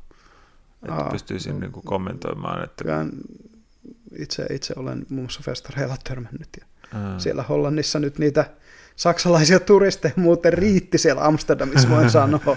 Ja niillä oli kaikilla hyvin sellaiset tomaattiset silmät. Aa, muuten, mitäs muuten, ainakin jos ajattelee, Ekotren, missä se, niin, jatkossa kun Luxemburgin laillistaa, tai vähän riippuu mm. miten se sitten tulee, niin varmaan niistä saksalaisista turisteista tulee aika iso osa menemään sitten No se on tietysti yksi. Toinen on se, että kun nyt on jo niin kuin siis Berliinissä on laillista hallussa pitää Berliinin osavaltiossa 10 grammaa. Ja sitten Hampurin oh. ympärillä oleva osavaltio, mikähän sen nimi nyt on, on Schleswig-Holstein, kohan se oli, niin siellä on 5 grammaa. Ah, okay. Ja tota, muutenkin siellä Hollannin rajalla ne Saksan osavaltiot on vähän silleen, että no, ei, mitä me voidaan tehdä tälle. Mm, Belgia mm. laillisti kolmeen grammaan asti hallussapidon, koska porukka ajaa junalla niin, rajan yli ja niin, tuo niin, sitä niin. sieltä pieniä määrin omaan käyttöön niin paljon. Joo et, et kun, kyllä se niinku ihan selkeä, että sillä on ollut kerrannaisvaikutuksia sitten, mm, sitten tota, mm. naapurivaltioihin Hollannin politiikalla.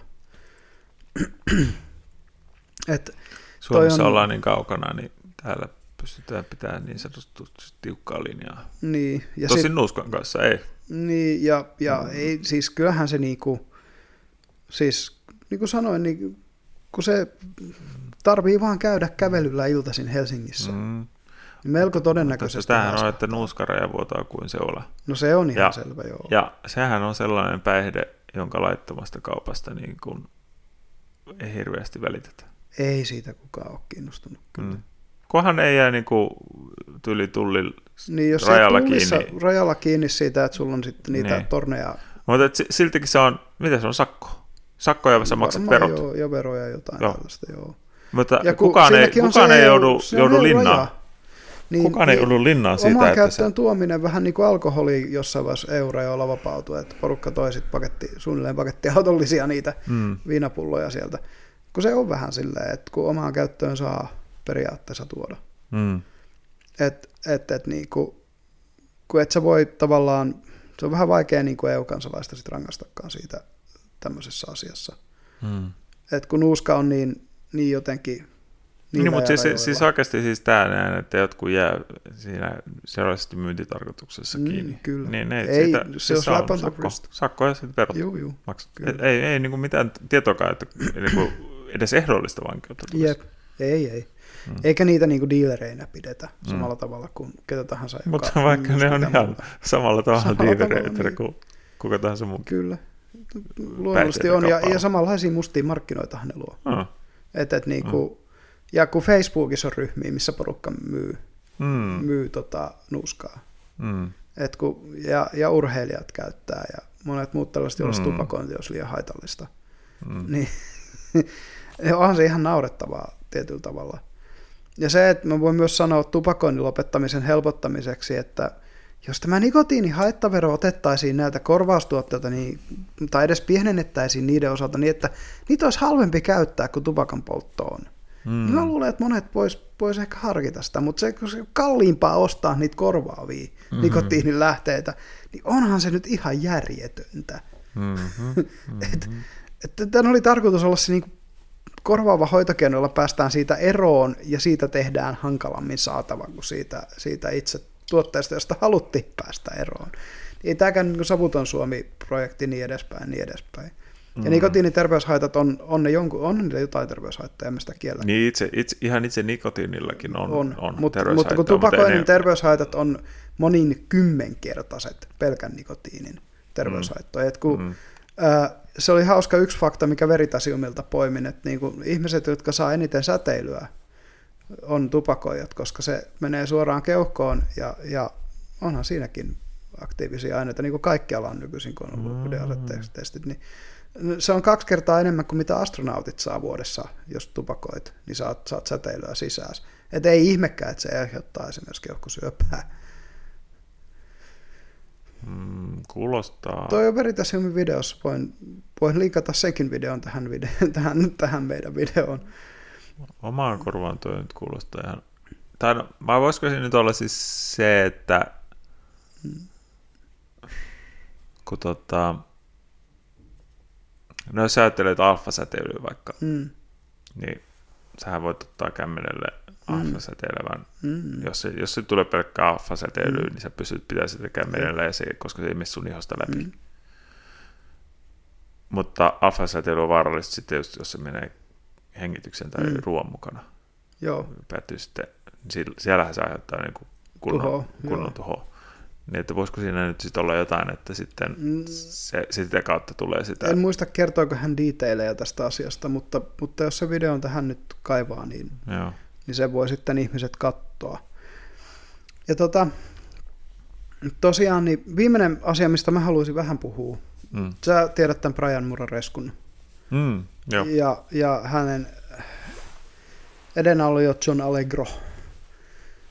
John Allegro oli vuonna 1978 kirjoitti kirjan Sacred Mushroom and the Cross. Mm. ensimmäinen kristillinen teologi, joka kirjoitti kristillisestä psykedeelien käytöstä. Mm. Kirjan niin modernina aikana, en tiedä onko niitä ollut ennen. Mm. Ää, siis itse on teologia opiskelija, niin tiedän tämän aika hyvin, eli eksegetiikka, joka on raamatun tutkimusta alkukielistä, klassisista kielistä, ja sitten systemaattinen teologia, joka tutkii oppirakenteita. Niin ne nykysuuntaukset, jotka on hyvin niin kuin tieteellisen metodin mukaisia, on aika tuoreita. Ne on suunnilleen Mm. sama ikäisiä kuin meidän yhteiskuntatieteet. Ja Mm. itse asiassa ne on pikkasen vanhempia monet yhteiskuntatieteelliset, ö, esimerkiksi ydinainesanalyysi kirjallisuustieteessä ja hallintotieteessä on hyvin sama juttu kuin, kuin systemaattinen analyysi teologiassa ja aika suoraan kopioitu teologiasta. Ja se, se niin kuin metodivaihto ö, humanististen yhteiskuntatieteen ja teologian välillä on ollut, ollut isoa 1800-1900-luvun siinä vaihteessa. No, Sanotaan 1800-luvun puolesta 1900-luvun alkupuolelle. Mm. Ähm, niin sinä aikana meille on muodostunut ihan erilainen tyyli tutkia näitä asioita kuin mitä se on ollut koko käytännössä muun historian, teologian historian ajan. Enää ei keskustella siitä, että kuinka monta enkeliä mahtuu neulan, neulan kärjelle tanssimaan, niin kuin joskus ennen vanhaan, vaan ne kysymykset on huomattavasti käytännönläheisempiä. Mut se, Mikä oli vastaus tuohon? Öö, mun mielestä siihen ei ole 78. mitään oikeaa vastausta. Minä, Öö, minä päätin sen, että se on nyt 78. Joku voi sanoa, että se on 78. Öö, Voi olla, että tälle löytyy joku teologinen munkki X, joka on ollut samaa mieltä kanssasi. Mutta tämä oli yksi kysymys, minkä joku, joku teologi aidosti esitti silloin aikanaan keskiajalla Mm. teologisena pulmana. Siitä nyt ollaan tultu sit siihen, että vaikka niin kuin nyt on tämä Panu Pihkala, tämä ekoteologi, joka tutkii ilmastoahdistusta, Mm-hmm. että et niin kuin yksi, yksi, yksi näistä nyt käytännön teologian haaroista on ympäristöteologia. Ja ihan mielenkiintoinen juttu sinänsä, mutta mut ei mennä nyt enempää siihen. Halusin vaan tuoda tämä esiin, koska sitten kun tämä John Allegro julkaistaan oman kirjansa, niin sehän dumattiin aivan 100 prosenttia täysin. Mm-hmm. Et briljantti tutkija kaikin puolin, erittäin hyvin taustatettu, erittäin niin kuin, siis todella niin kuin särmästi tehty teos. Ja sitten nyt oikeastaan ennen, sen jälkeen kukaan ei uskaltanut tätä kyseistä Pandora-lipasta avata uudestaan, ennen kuin tämä Brian Muraresku nyt Mm. käytännössä rupesi tutkia asiaa. Ja hänen se mentorinsa, jonka nimeä en nyt muista, mutta oli, oli samassa Jordan Petersonin niin kuin podcastissa, joka myös linkataan tämän episodin alle. Mm. Niin, niin, ja Murareskun muutama muukin haastattelu voidaan laittaa. Alex Friedmans hän oli vieraana, mutta hän teki tällaisen kirjan, ja hänen niin kuin, mikä se nimi nyt oli? Se oli öö, kuolemattomuudesta se Immortality Key. oli. Immortality Key, joo. Joo, Immortality Key. Ja tota,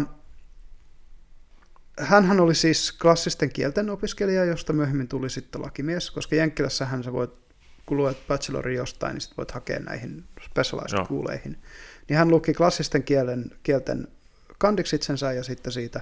Ja nämä klassisen kielten osaamisen perusteella lähti sitten tutkimaan kreikkalaisia lähteitä. Mm. Ja hän tuli siihen tulokseen, että käytännössä niin kuin Jeesus korvasi Dionysoksen ö, myyttisellä, siis puhutaan niin kuin fol- folkloristisesti, myyttisesti, että et Dionysos, joka oli tämä viinin ja päihtymyksen ja, ja hurmion ja muun, niin Jeesus korvasi tämän hahmon. Samalla tavalla se viini tuli siihen mukaan ja kaikki tämä, mutta hän myös selitti siitä, että viini antikin Kreikassa ei tarkoittanut sitä, mitä meille viini tarkoittaa, Mm. vaan käytännössä aina kun juotiin viiniä, niin siinä oli jotain psykoaktiivista, siis psy- psykedeellistä Mm. Ainesosaa mukana, ja siinä oli sellainen uskonnollinen kompo- komponentti. Ellei sitten puhuttu näistä ruokajuomaviineistä, koska siihen aikaan tietysti kukaan ei juonut vettä, kun vedet oli Mm. likaisia ja muuta, niin oli pakko juoda jotain käynyttä. No siis sehän oli, että no itse asiassa tämä vähän liittyy kahviin, mutta että Mm. ennen kahvin ja teen tota, Keksimistä. keksimistä ja yleistä käyttöä, niin tota, kaikkihan oli enemmän tai vähemmän Pikkuhibrakassa. pikkahiprakassa niin kuin päivän. Ö, tuota, niin sotilaan päivännes oli 5 litraa kotikaljaa, Mm. jossa on ollut enemmän voltteja kuin meidän kotikaljassa siihen aikaan. Mutta tosiaan se, että, että ne on ollut, ollut ja tota, mm, en, ei jää yhteen tai kahteen ihmiseen, jotka on myös vetänyt ilmestyskirjan ja psykedeelitrippien välille yhtäläisyysviivan. Mutta Murareskulla oli siis todella hyvä ja niin tutkittu tämä pointti, ja nimenomaan se, että se alkuperäinen, kun, kun sitten mennään näihin niin kuin, esimerkiksi psilosybinisieniä kasvoi koko vähän Aasian, Kreikan, niiden saaristojen, Israelin sillä alueella, joka Mm. paikassa. Mm. Ja tota, ö, monesti siitä puhutaan näissä niin kuin myyteissä lihana. Mm. Tai se rinnastetaan lihaan se, Mm. se psilosybinisieni. Ja Jeesus Ah. sanoo, että tämä on minun ruumiini, syökää tämä. Mm, se ei ollutkaan leipä, se liha. Tai sitten siinä leivässä saattoi olla jotain Mm. muista. Sitten sit tämä niinku veri, joka on elämän essenssi, essenssi ja muuta, että et, niinku, nämä on, nää on niin, niinku selkeitä.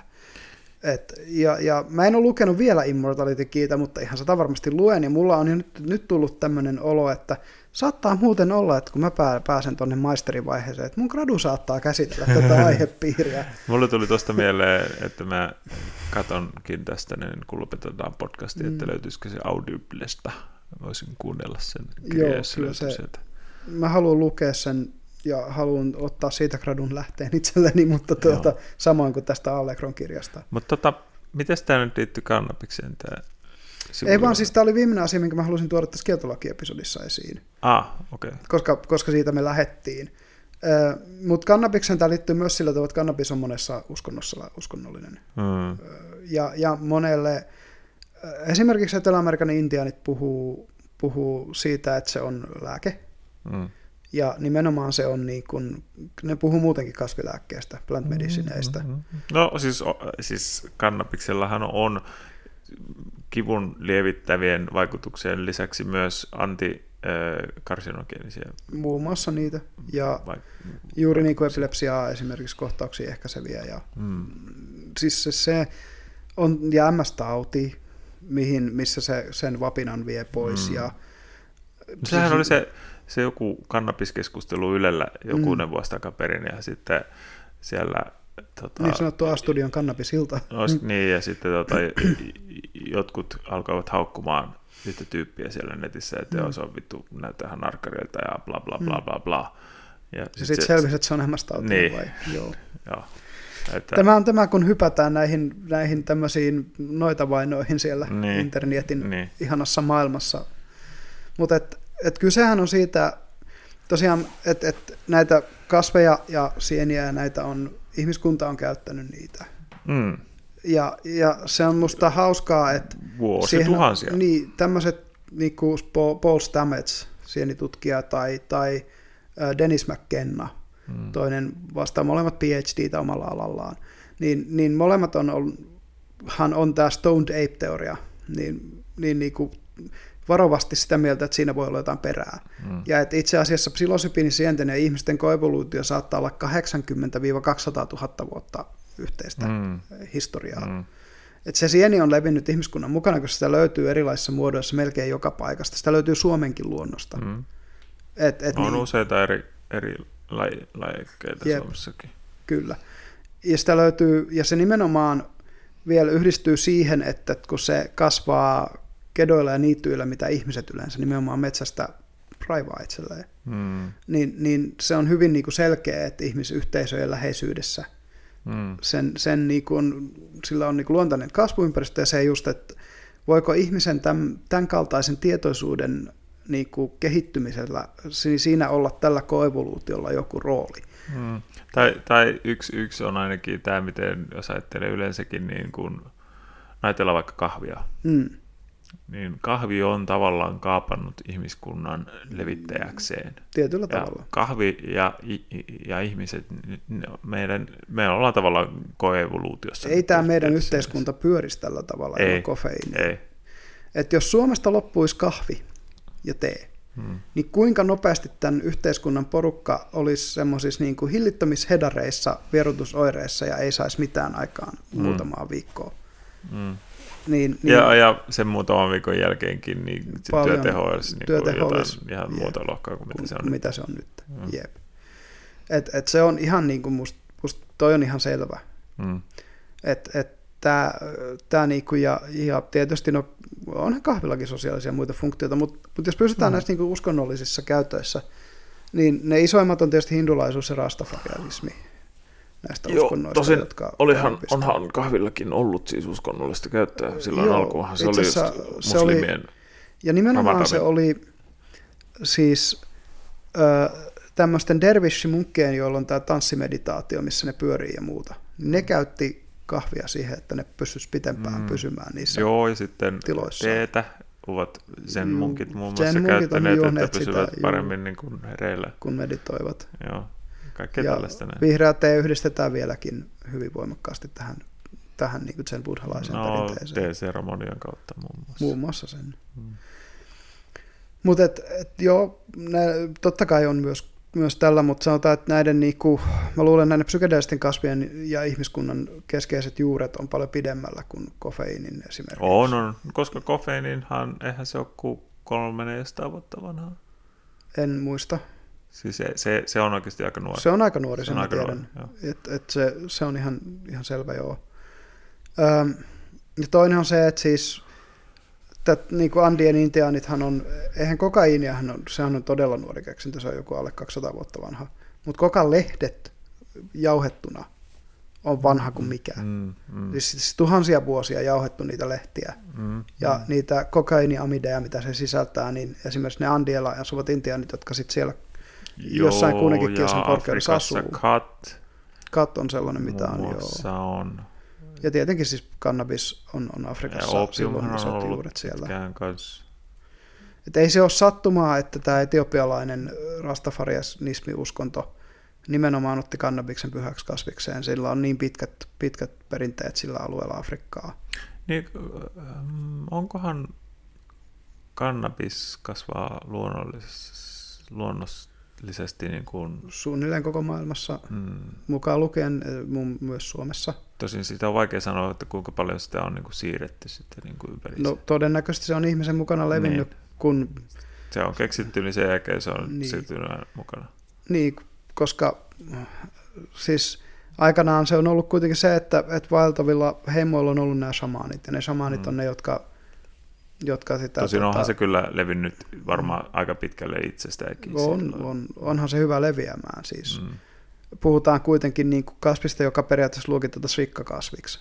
Mm. Niin, kuin, niin että se, se siinä on. Ja just kasvaa vuoristoissa niin kuin Afganistanissa ja, ja, Mm. ja siis Himalajalla. Ja, et, et pärjää niin kuin tosi monenlaisissa oloissa. Ja, ja tota, tosiaan Intiassa sadhut sitten, jotka antaa uskonnollisen kastin Mm. tämmöistä niin kuin munkkiporukkaa, niin ne käyttää uskonnollisena kasvina.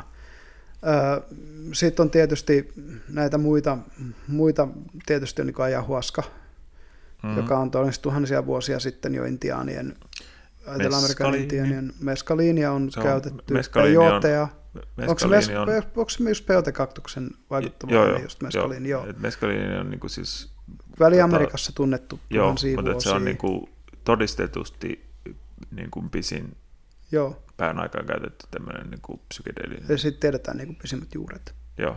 Se, se, on se on osattu ajattaa oliko se 6000 vuoden taakse. Okei. Ja kalja Tämänkin tosiaan menee tiedän. sinne, kalja menee sinne 5000 vuoden taakse. Tämäkin mä tiedän sitä äh, Michael Polanin Your Mind on Plants-kirjasta, minkä okay. Mä tässä vasta kuuntelin, koska siinä se, ja tämän kahvitietouskin tulee sieltä, että minä nyt toistan näitä, mitä minä opin tässä vasta Aivan viimeisen. äskettäin. Niin. Joo, eli, eli tosiaan niin kuin ihmiskunnalla on pitkä historia kaikenlaisen tajuntaa mm. muuttavan kanssa, ja sen takia se kysymys, että mitä pahaa on muuntuneissa tajunnan tiloissa. Mm. Mitä, no. mitä pahaa niissä on? No, no tässä on... Minkä tämä- takia ne on negatiivinen asia? Sehän on todella tuore juttu, joka lähtee jostain niin tyyliin just vuosisadan, siis edellisen vuosisadan vaihteesta. Tai minä esitän nyt johdattelevan kysymyksen, Mm. koska minä haluan sanoa tämän. Pitäisitkö muuntuneita ihmis, ei, kun muuntuneita niin kuin, Tietoisuuden tiloja. tietoisuuden tiloja osana ihmisyyttä? No ehdottomasti. Eli sitten kun käytetään tätä termiä war on drugs, huumeiden vastainen sota, niin No, se on oikeasti, Terence McKenna sanoi, että se on sotaa tietoisuutta vastaan. A war eli on sota consciousness. ihmisyyttä vastaan. Mm, Se on sota ihmisyyttä vastaan. kyllä, ja sotaa luontoa vastaan. Mm. Et, mm, tässä jos rupeaa ihmisille väitellä varmaan selviämään aika niin kuin selkeästi, millä kannalla me ollaan tässä aiheessa. Mm. Mm. Mutta et, et jos nyt käytännön siis toimii, sen takia halusin ottaa tämän myös kannabiksen, koska en lähtisi toistaiseksi laillistamaan Suomessa mitään muuta. Koska täällä yksinkertaisesti ei ole kulttuurisesti ja yhteiskunnallisesti valmiita ottamaan vastaan sitä, sitä mitä siitä tapahtuu, kun, kun laillistetaan näitä erilaisia vaihtoehtoisia päihteitä. Mutta kannabis on niin juurtunut suomalaiseen nuorisokulttuuriin, että täällä on jo riittävästi tietoa siitä. Mä en ole ihan varma, että... Tai, tai sanotaan näin, että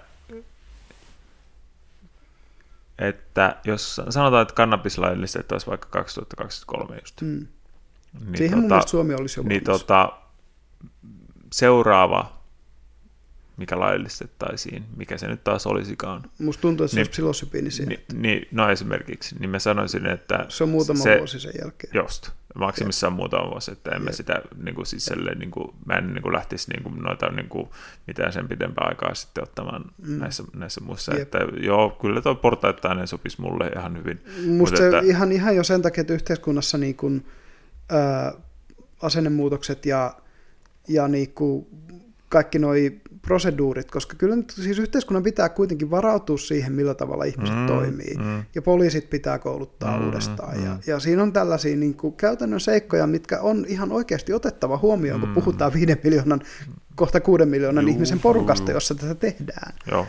Mutta se, että, että kun, kun myös sitten tietysti kannabis on ylivoimaisesti tuottoisin näistä niin kuin myytävistä. no koska se on päihteistä. ylivoimaisesti kanssa Se on halpa käytetyin. tuottaa, se on paljon käytetty, niin, niin, ja sitä voidaan, niin kuka tahansa voi kellarissa sitä kasvattaa. Mm. Niin, niin kuin, sen takia se, sen vieminen laillisille markkinoille, jossa se voidaan verottaa, jossa sitä voidaan valvoa, jossa voidaan ongelmakäyttöön puuttua ilman stigmaa, niin on täysin no-brainer mun mielestä tässä vaiheessa mm. Suomessa. Se on, se on täysin niin kuin itsestään selvää, että näin siihen pitäisi suhtautua.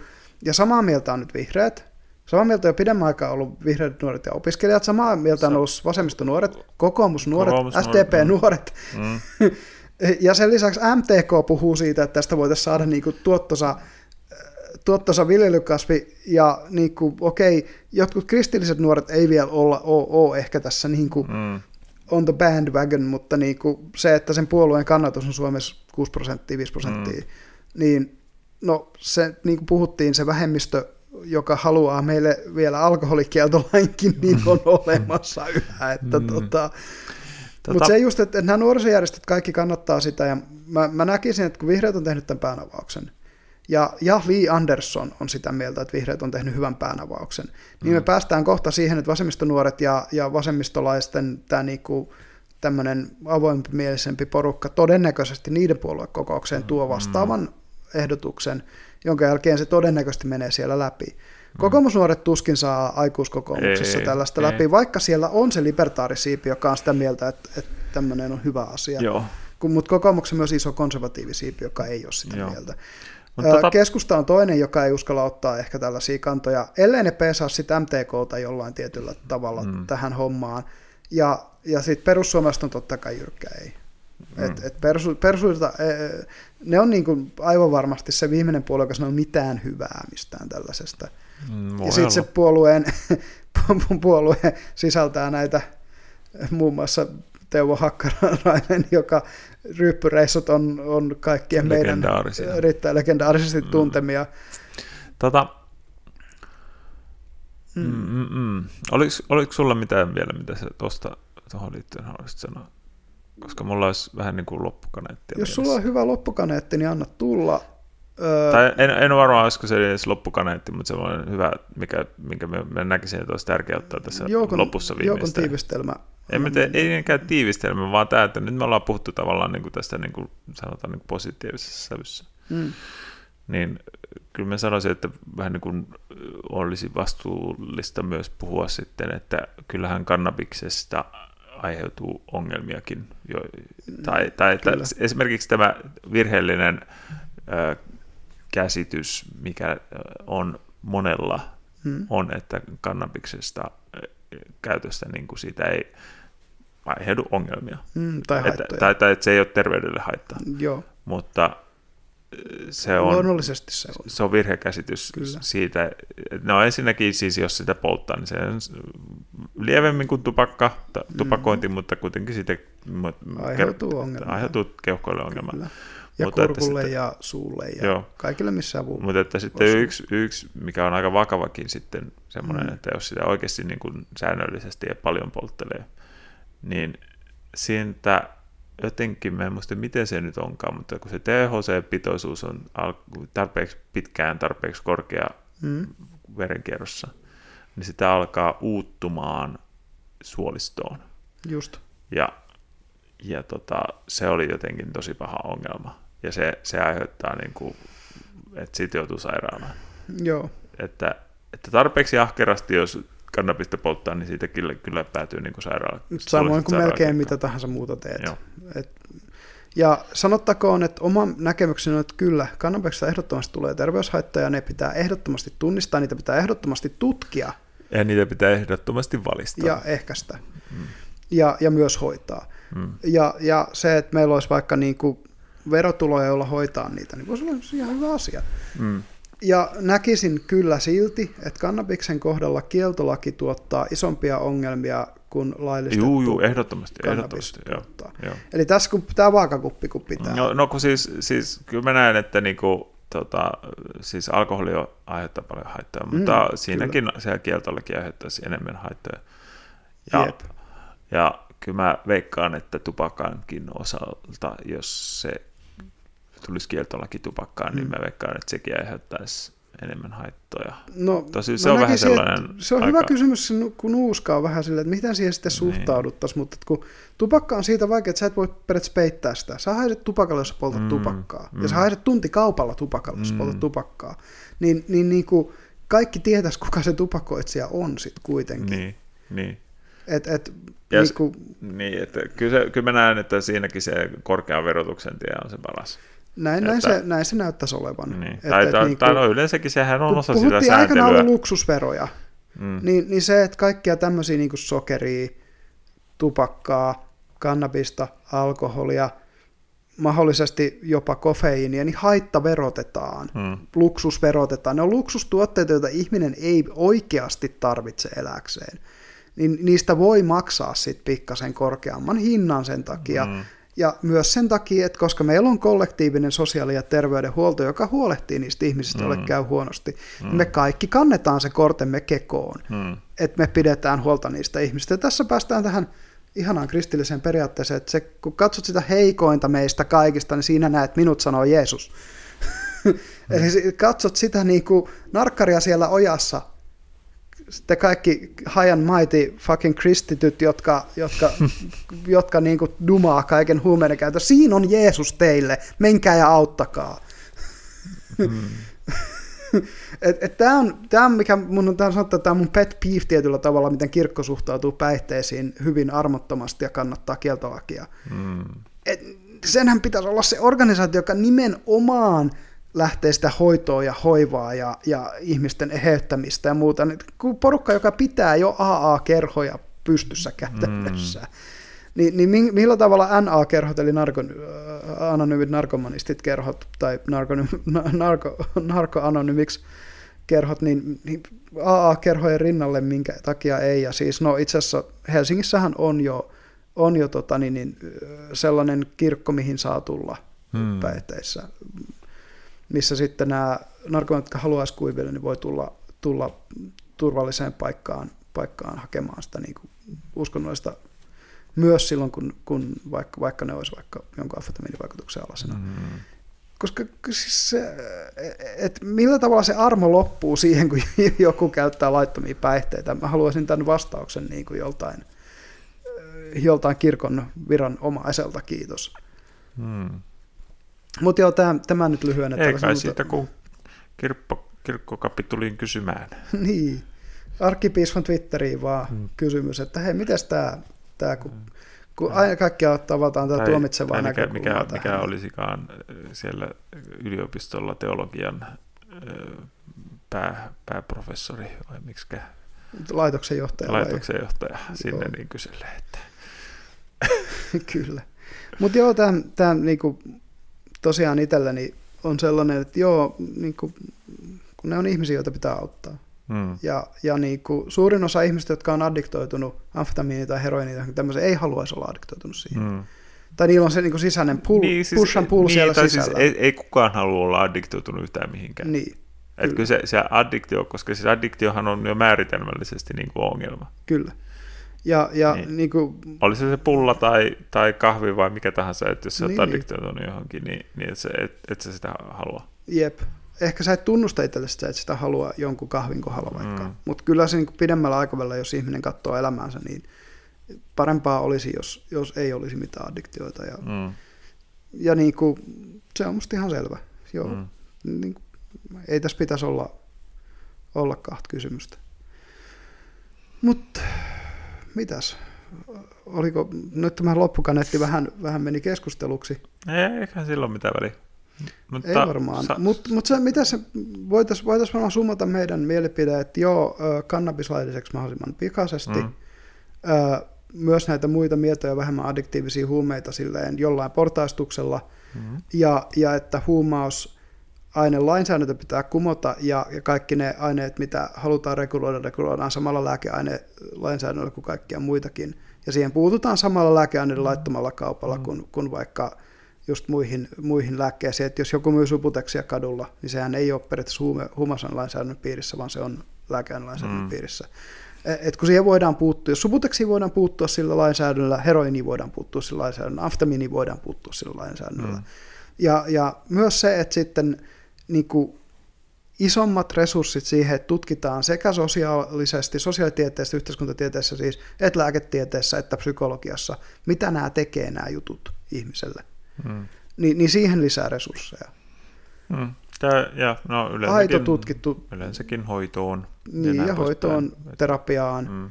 Ja, ja tämä uusi addiktiomalli niin kuin laajaan ymmärrykseen, mitä tämä Gabor Mate ja, ja tämä toinen, onko se Peter Silaci? No mutta mä, mä kaivan ne nimet ja mä kaivan no. ne, ne, niiden kommentit tonne, tonne niin ne, niiden ymmärrys siitä, että, että addiktio tiede on mennyt siitä Just Say Nosta aivan vitusti eteenpäin. Mm, mm. Huh. Niin kuin sanottua, niin tämä on todennäköisesti se semmoista huumausainekeskustelua, mitä te ette tule kuulemaan missään muualla Suomessa. Voinko, voinko, voinko pitää tätä sellaisena loppukaneettina, johon voidaan oikeasti lopettaa? Mm, saa nähdä. Toiveissa on, mutta, mutta Nyt. pelko, me, pelko. me ollaan ainoat ketkä keskustelee tällä Näin tavalla. Ja, skaalalla tästä mm. asiasta ja tuomitsematta. No, mm, saadaan, saadaan miljoonia subscribereita. Ja... ja meistä tulee rikkaita ja niin. kuuluisia ja, ja me olemme mennään eduskuntaan ja mm. europarlamenttiin. Ja... Meistä tulee Suomen, Suomen presidentit. Kyllä. Kyllä. Ensimmäinen kerta, kun on jaettu presidentti. Sitten me pidetään silti tätä podcastia Pressanlinnasta. Joo, joo. Se me voidaan luvata vaalilupauksena tähän väliin. Suomessa ei voi ottaa niin kuin Hyvät presidentti kansalaiset, Birdburgeri. Tjera medborgare. ah, tämmöinen. Kiitos Jouko. Tämä oli musta Joo. hauska keskustelu. Kiitos, kiitos. Tämä oli hyvä käydä. Ja, ja tota, kiitos meidän kuulijoille. Jup. Kaikille, jotka on subscribeutunut ja kaikille, jotka levittää tätä podcastia muille kuultavaksi. Kiitos oikeasti, koska meidän näkemyksemme tietysti olisi hyvä, että tällaisia analysoivia keskusteluja olisi Suomessa enemmän, mitä, mitä jo niin kuin maailmalla paljon käydään. Mm. Huh. No niin. Yes. Kiitti. Moi. Moi.